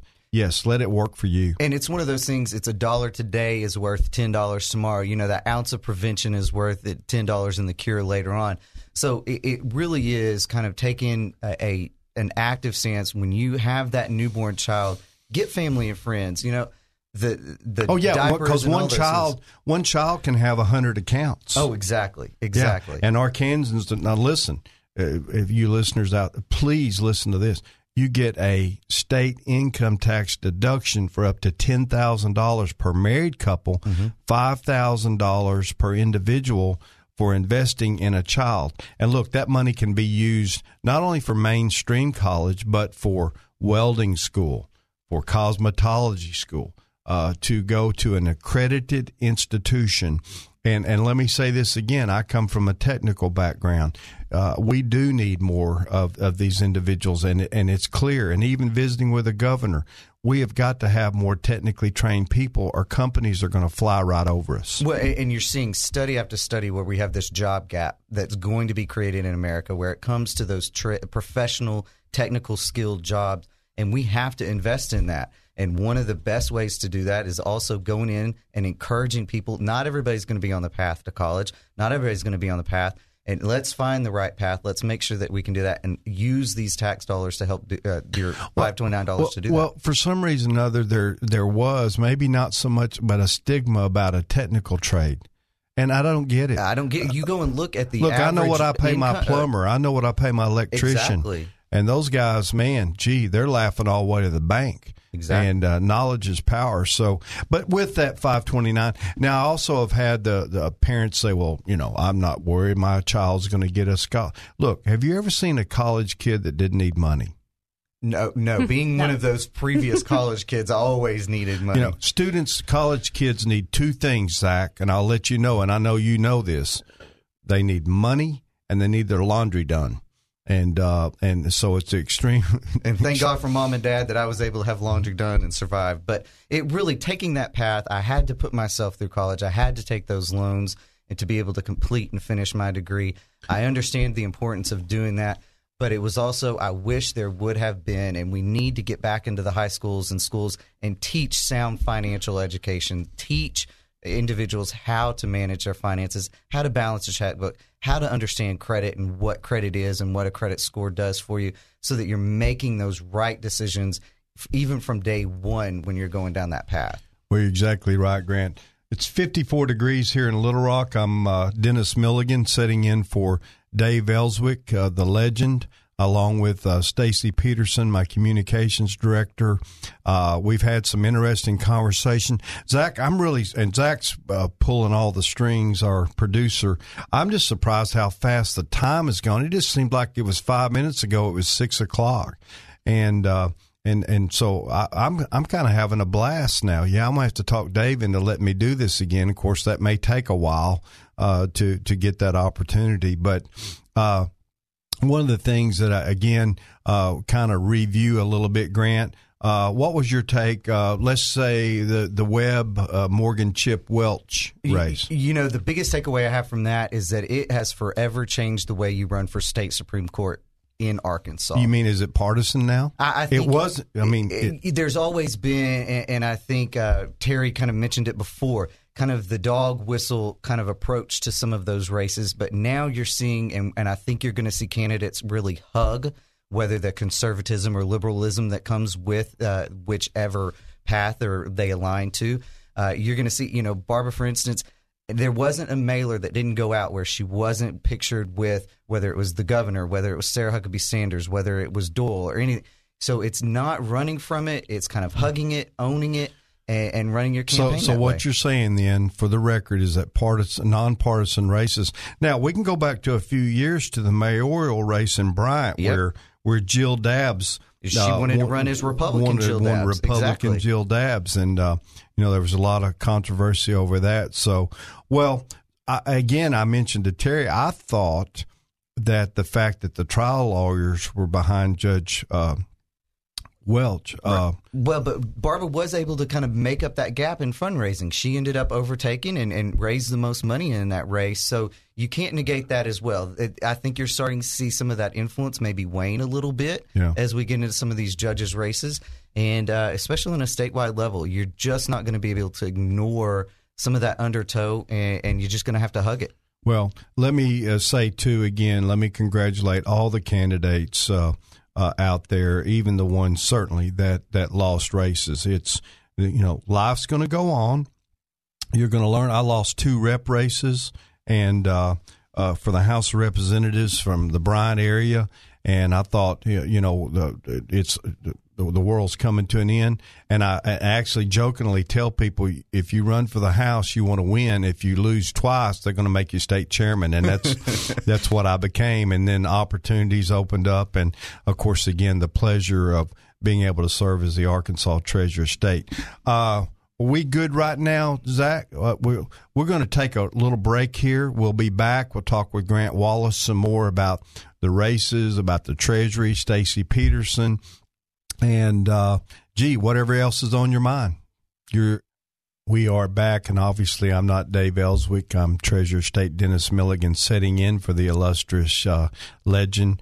Uh, and something I wanted to do, and, and for for you uh, listeners out there, 501 823 0965. If you would like to call and ask a question uh, of me, of the Treasury, of the elections, a comment, negative, throw him off the show, don't ever let him back, whatever the case may be, uh, I would, again, 501 823 0965.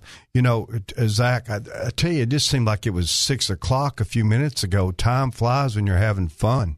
These three hours every single morning goes by so fast. Is that right? Well, It I guess you're just so intense and you're pointing and shaking and shaking your fist at me and frowning and everything else. But, you know, that's what amateurs get you. Uh, yeah, you let me do this for 90 years like Dave and then, then I'll, I'll be good. So, hey, I'm joined by uh, Stacy Peterson, my communications director in the Treasury, does a great job for us helping to communicate what we're trying to accomplish for the citizens of Arkansas. Grant Wallace, my chief deputy treasurer, that also has a big significant impact on the success of the Treasury. Grant, I, I want to hit you up a little bit about politics uh, again. What about the Sullivan Cooper race? What was your take on that as a Politico, somebody that's uh, I mean, wow! What what an upset! Uh, if you look at kind of some of the state senate races around the uh, the state, that was one of those that was highly watched, uh, a very intense race. Uh, you know, the NRA kind of get uh, got in there. I think some of that swung some of that vote. Obviously, uh, Terry was referring to some of the votes that you do have to take and, and when you govern um, that kind of came back and, and you know it really is you had a lot of people getting in on both sides uh, so it's just kind of see are the coattails shrinking uh, kind of thing that's going on here Yeah. uh, so it, it it's going to be a fascinating race to kind of continue to watch the fallout. Now we had a race in Garland County, you know, not to be left undone. Uh, the Clark race. Exactly. That was another kind of. hot- I don't think it got as heated. Uh, I I don't know It that didn't. uh, you know Alan felt as challenged in that race. I think he had a very comfortable win in that, and, and he's one of those that. Uh, the people of his district know that he's going to. They may not always agree with him, but they know he's going to put. I Their can tell work you as one thing: he else. works hard. Exactly. He works very hard. He's very accountable to his constituency, and I can speak firsthand to know that he's not somebody there that's just coasting. Again, I. Uh, all of us have times where certainly people, you know, don't agree with us. I mean, you're not going to be in politics and not have, uh, you know, stir the, uh, uh, the.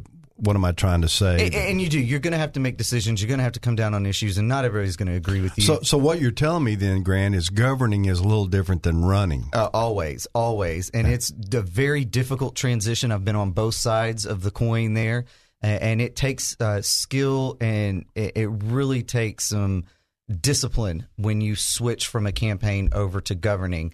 And you really have got to understand that your job is not to hit the bumper sticker slogans or anything like that anymore. It's to get something done and to Okay, pursue- so results matter. Yes, sir. So when when I'm running for office and I make a promise, though, I mean, uh, I mean, You, if you make a promise, you're going to have to stick to it because Yeah. the voters are going to hold you accountable to any promise you make. as they should. Right. And, and uh, you know, at the end of the day, uh, our citizens, you know, I, I was a little bit, though uncharacter. uh, We were about right on schedule with the turnout. I think the Secretary of State said it was a little light. Yeah, that's what I was trying to look and just kind of see. You know, the the turnout seems to be a little bit down, which you would kind of expect in a Republican state when you didn't have you know a Republican presidential primary.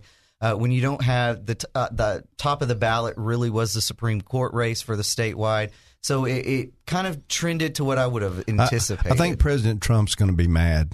Yeah. You know, he only he- got 97%. I know, I know. He was probably striving for that 99, 100%. Uh, he he likes to to and he is going to be great and keep America great.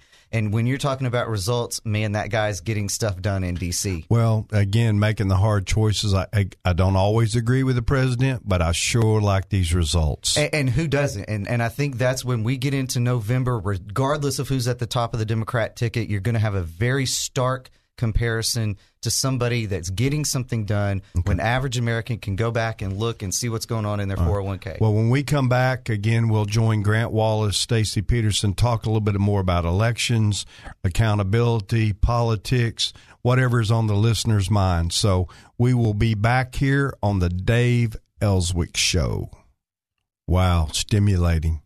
I like that. Dennis Milligan sitting in for Dave Elswick this morning, uh, headed up by Zach Thomas, not the former linebacker from Miami, uh, but uh, but but ultimately, yeah, you, you've lost a few pounds, Zach.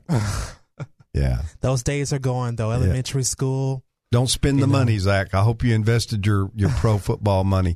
Uh, joined by Grant Wallace, my chief deputy, Stacy Peterson, my communications director, and Grant off air. We were kind of reviewing a little bit. Uh, you know, we talked about the Barbara Webb race. We talked about uh, the Sullivan Cooper race and what the ramifications were there. So really, to a point, what you're saying on that race is Cooper took one for the team uh, for the I, I think there were some votes that you have to take, and and, and you end up paying for them ultimately. But governing is about doing the right thing, and you, you the consequences you kind of take and roll with them. Well, and we talk about that, and certainly supporting the governor and helping him with his policies is important, but also that uh, stand down, that uh, national rifles. So, I mean, that stuff, boy, those people up in Northeast don't play. And they, that's they're when gun you get the crazy. NRA engaged, and, and I think they really kind of highlighted that and focused in on that and made that a thing. And uh, look, you have to see that it had some impact. You just have to acknowledge that that really probably is what made the difference in that race. Well, let's think about it. In Arkansas, you know, camouflage is our uh, uh, state uh, color, or or, or uh, certainly state, uh, and and guns those types of things. Uh, It, it's not just a slogan; it's a lifestyle. no, it is. It, it very much is. And I'm born and raised right here, and I'm right in line with that one. So when when that occurred, and and uh, the the uh, NRA endorsed uh, uh, Dan Sullivan, uh, that that took some of the air out from underneath the wings of, of Senator Cooper. So. Uh, now, moving on, you know, we had some races. You know, one of the things that, uh, again, earlier this morning, talking about was the fact that used to in the old days you couldn't find a republican running for nothing now we've evolved now we're we are sort of like the democrats uh, and for the disclaimer i am a republican i'm the first republican ever elected as the treasurer of state so not not ashamed of that by any means but we've evolved now to where we're sort of like what the democrats were Right. I, I mean, I remember when I was, you know, first started getting into campaigns and politics, 12 years old, taking my red wagon, putting out signs around the neighborhood. And it was one of those that I had two or three candidates, and they, they were straight on to the general. Man, what a new day do we have where you're sitting and you're looking, there's competitive races all across the state. You've got South Arkansas with Ben Gilmore and, and Dunklin down in that seat. You've got North Arkansas with the Gilmore Della Rosa- won that, I believe. Yeah, he did. Kudos to him. Great campaign Yeah. that he ran there. You've got Della Rosa in a three way primary up there. Uh, you know that she's in the runoff, and, and so love seeing just the growth. And it's not just in one area. You know, used to it just was Northwest Arkansas. You're seeing it all across the state, and you're seeing the state come around and realizing that the Republican principles and platform really is the right common sense approach to government. Now, I do want to say this as a former chairman of the state Republican Party. Something that I hope will occur is candidates that perhaps lost. Uh, don't give up. No, stay Uh, involved. Stay involved, We need please. you. Please. We need your voice. We need your experience. You ran for a reason. Mm-hmm. You know, keep going at it. Yeah, too many times uh, we we lose good people that put themselves on the line. They lost. We don't encourage them. You know, I did hear a Democrat candidate, and I kind of take uh, some of what this individual said. Is look, we in our primaries. We are we, we're playing against our own team. We're practicing against our own team, and so we don't need to completely uh, self destruct. And yeah, uh, no, primaries are scrimmages. Now we've got to focus on the game. It's game time to get ready for November. We've got important races all across the ballot that we've got to make sure to keep America on the right path and, and to keep the state on the right path. We've got to continue to support and elect good Republicans all up and down the ballot. Well, we do, and uh, and I think again as we get into the general election, uh, Arkansas is going to be profoundly uh, red again. Yes, which is one of my favorite colors. Uh, Yes, actually, it looks So, good on you. Uh, yeah, thanks, Grant. Yeah, that, that raise raise denied. yeah, trying to butter me up. Yeah, yeah. Zach's having a fit back there in the production room. I mean, he's like, "Wow, no, no, no raises. We we run a very tight ship here, We do. Grant. We do. Yeah. But so go ahead. What a surprise Super Tuesday was. I, I mean, is Joe Biden now the new comeback kid? I And- think and he has is. he really been able to kind of coalesce the, uh, so to speak, moderate or left, uh, center left Mm-hmm. kind of wing of the party to come around? And, and I mean, just to see some of the results, going down to Texas and being able to pull that one out, getting that huge delegate count. Uh, Well- it's really a surprising what five well, look, days will do in a all campaign. of us to a point kind of like to live on the wild side. Uh, I know. I'm glad that the internet wasn't. Well, let me go. That's a different We day all of the conversation. all back So, then. but my point being is, when it really gets down to it, uh, we come back to reality. Joe Biden is the mainstream uh, Democrat candidate. Uh, Sleepy Joe, as the president calls him, uh, and uh, you know uh, what I see. Something that said the message that he has is he forgot. He doesn't know what message he does have. Well, but even Bloomberg, I, I mean, to spend the And he's five hundred million dollars, And he's thinking about getting out. and, and it is you. I mean, really to spend, and I know it's just pocket change to him, but to go and spend five hundred million dollars on a primary effort, it was a very non-conventional approach. The worst thing the man ever did was get on the debate stage. You really saw that that was the, the Achilles heel to his campaign, and had he not stayed, I think the results would have been dramatically different. Come Boy, they attacked. I mean, they attacked him like it was nobody's business. and it didn't they? was. I mean, everybody, and, and you know, you're sitting here and you've got everybody going to to Bloomberg, and they totally forgot Sanders was in the race. It felt like. I, I mean, you're sitting here, you have very polarizing positions, and you just kind of let him sneak through to this point. And now the attention is all going to be on Sanders, and how is he going to respond? Yeah. Well, again, uh, uh, he will just be another uh, individual that's uh, a part of history, so to speak, because he, a socialist is not going to be Exactly. the president of the United States of America. Well, and you saw the response of the middle part of America, and, and I mean that in every sense of the word. Middle America, the demographic middle, when you've got white, black, brown vote all coming in, you're seeing them reject socialism all across the board when they get the opportunity. what to vote. Margaret Th- uh, uh, Margaret Thatcher say?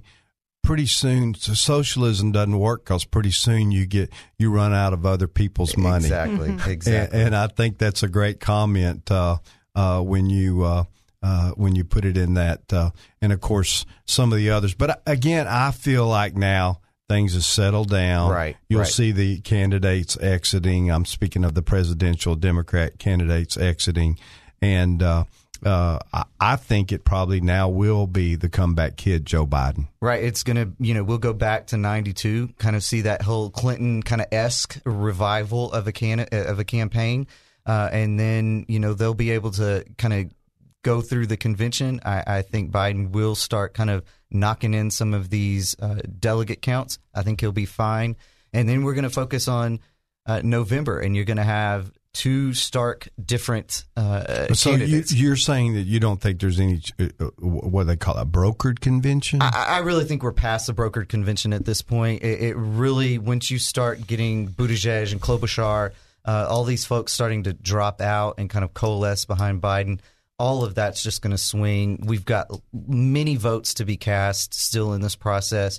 And I think that momentum momentum is the biggest thing in campaigns and in politics. Yeah. You've got money and momentum, and, and he'll be able to kind of go through. and get Biden was running low on money, but now that's going to change. It's right? going to change. Yeah, You're going to yeah. start seeing all of that just start funneling in. I'm sure he's going to have the billionaires, as as uh, Bernie likes to call them, come and support him. Uh, but look, money is the lifeblood of politics. You have to have it to run. and- Okay. and he's going to have All broad so support. speaking of that, now let me get your take. So Bloomberg decides maybe he's getting out. He's got a lot of dough. Does Bloomberg get behind, or does he go off like a kid that you know I'm taking my bats and balls and and, and leaving, and I ain't. Com- does he Man, throw in? wha- What an organization! He's had staff not only in Oh, oh, Arkansas. oh, let me think.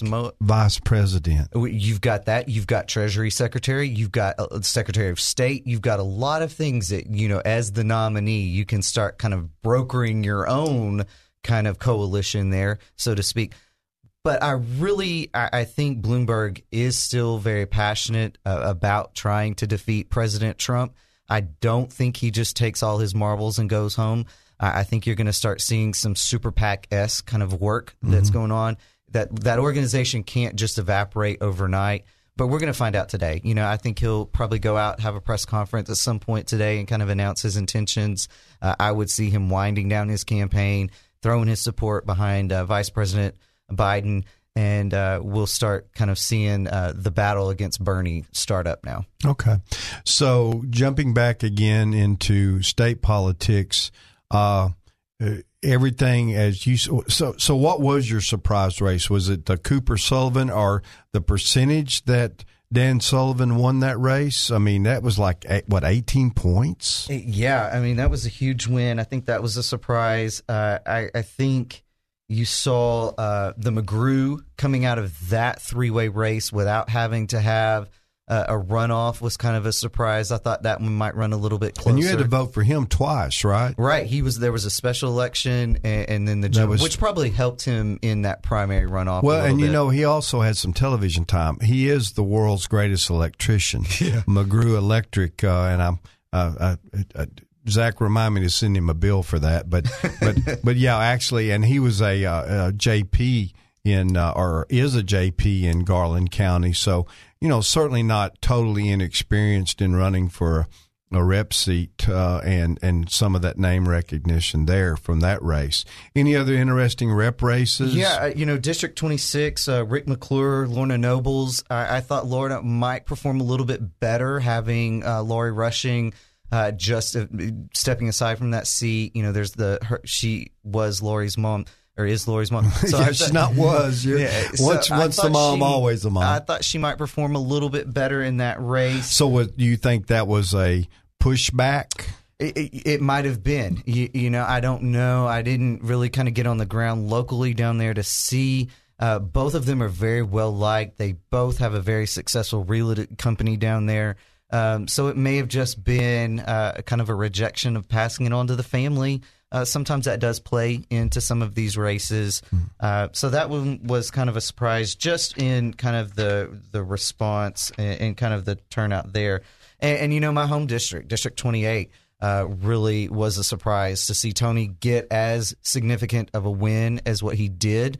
Uh, I think the NRA coming in on that race uh, kind of helped bu- build up that cushion that he's got and uh, you know it, they both ran a very good campaign. I just think his okay. his ideas connected a little All bit better. So Saline County, uh, truly a red county. Yep. Uh, in fact, again, I, I, served as the circuit clerk in Saline County. Was the first Republican ever elected to that office. Then, man, I'm just making history all the way around. Uh, but uh, do you think there's still? I mean, for a Democrat that says, "Hey, I want to be a Republican now," is there a certain amount of time that's got to go so they can be recognized and not someone just trying to take advantage of putting an R by their name? Well, and and I come at this from a very different approach. I, I was probably Republican the day I was born. My parents loved to tell the stories of having my rocking chair sitting and watching Ronald Reagan on the, on the TV.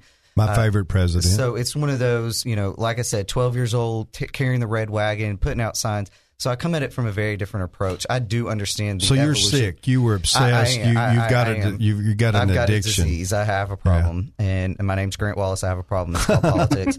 Uh, but it is one of those things that I do think that there is that conversion process that you have to go through, and you've got to prove some some of your credentials, so to speak. You know what I found interesting though in that race again, my home county of Saline, uh, was that. Uh, you know, she, there was a video of her bad mouthing uh, the governor, and yet the governor really, at least, you know, you would have thought, man, he would have had uh, showing his teeth and would have really come, and he really kind of stayed out of that. At least, at least on the, at least on the surface, he did, and it was one of those that I think he had met with both of them, and he knew that both were probably good candidates to have in that seat.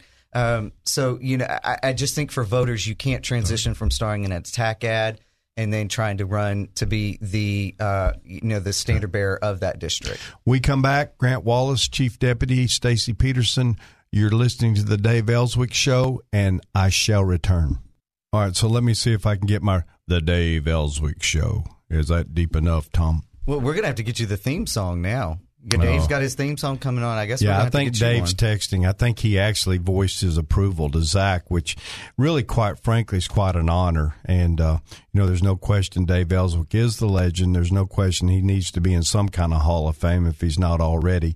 Uh, let me tell you something about Dave Elswick. He.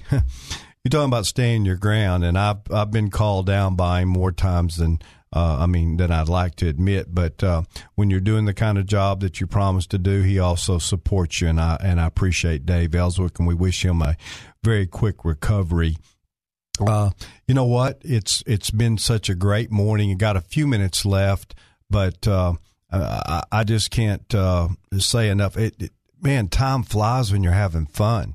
You know, I started off just a little shaky because I haven't hosted the show in quite some time. Uh, but uh, now I'm kind of finding my rhythm and feeling good, and it's going to be time to leave. So, uh, uh, Stacy, I've uh, unfortunately been a little bit quiet. Do you have any input, any final words uh, of being demanding that you be here this morning? Not really. No, I just, I mean, going going back to the Smart Women, Smart Money. One of the things that I did want to um, mention we held that event on Friday, and it was that was a, that was our second annual second Smart annual Women event. Yes, um, which the theme on that is it's never too early or never too late. You know, one of the things, uh, and I appreciate you bringing this back up to me, is as I stressed, the women in our lives are usually the first to take a back seat. Uh, you got a family member sick, they leave a job, uh, they don't. I mean, they don't uh, they that they just pay a price that is above and beyond. And then women live longer; they're less paid than men. So certainly learning about finance, how to manipulate estate planning, how to save for college, how to uh, invest, uh, a number of different things that that uh, we uh, actually I think had an opportunity to present on Friday. Yeah, and I think uh, traditionally it, women don't typically handle most of the finances. T- traditionally, that's more of a uh, the husband's job. Yeah. Um, but we're seeing now that more and more women are, and it's very. Um, well, you know, just, Stacey, what's the stat that we had found that over the next five years, majority of women are going to control two thirds of wealth in this country? Yes. So no, know, in the world. In the world. So yes. I mean that it, we've got to empower them in any way that we can. Well, but l- let's bring it down to something really simple. Think about. Mary Catherine Ham came in and spoke. Her husband got killed unexpectedly in a bicycle accident. Passwords you know, mm-hmm. think about it, women out there. If if something happened today, can you access passwords? Are you on the checking account? Can you? I mean, think yep. think about those things, and we don't because we think we're just going to go on and on and on and on. So I, I want to encourage, and in fact, if if any women out there have any questions, please call the Treasury so that we can help. Uh, just because the conference is over, uh, we'll be doing it again next year. We right. want to encourage all of our women to sign up. It's free. We raised the money, no tax dollars involved, and again, a very successful conference uh, this past Friday. No, it was a tremendous opportunity, really, to just kind of plant seeds and, and empower women to just take control of their financial health and well being. Uh, it's just like you said, and my mom's number one about putting everybody else first and not taking care of herself. And it really means a lot to be able to provide the tools for women to kind of jump in take that control, take care of themselves because they're going to outlive us all. and, and, it's going to be one of those things that they they really need to be able to, and, and we've got to work on, on equal well, pay and all those kind of things to make sure well, that they are equipped. Being the father of, of only one child and being a woman, and one of the things that we we taught our daughter Tiffany, Tina, and I. In fact, Tina texted me in here, and boy, she's my largest critic, and she's saying you're doing a good job, man. I, feel like I'm walking on air right now. Gee, hun, thank you very much for those kind words. I hope they're uh, they're they're the truth. Uh, I think they are. But we, we wanted our daughter to be prepared, to be educated, to be not that. Uh, look, uh, she's produced me three wonderful grandkids. She's a significant part of my life, my daughter. But let me tell you, there ain't nothing like them grandkids. And uh, man, uh, I, I just love and adore them. That's why I'm interested in their education. I have twin granddaughters, a grandson. So again, women significant in my life, uh, all of our lives. And uh, so, women out there in Arkansas, thank you very much from the Treasurer State, Dennis Milligan. It's never too early, never too late. So, uh, boy, I tell you what, the time has gone by so fast. Zach again's kind of giving me a little bit of of, of signage here telling me, uh, oh, I got one minute left. So let me take one minute to say thank you very much, citizens of Arkansas, for allowing me, your Treasurer State Dennis Milligan, to serve you. We take it very seriously. We take uh, good constructive criticism, how we can improve your Treasury, how we can be accountable in state government, how we can have an impact. Uh, uh, the old saying, I'm here from the government, I'm here to help. Uh, we actually want to live up to that expectation. And uh, I, I, just can't, again, thank you enough. If you're around in June, come back and visit us at the state capitol where we will uh, have our new uh, uh, res- restoration project complete. And uh, so, and I love to get out and personally meet all of our citizenry that come in. And all I can say is we'll have guests back in tomorrow uh, guest host uh, tomorrow and Friday. And I would say, uh, then, Zach, good day from the Dave Elswick Show.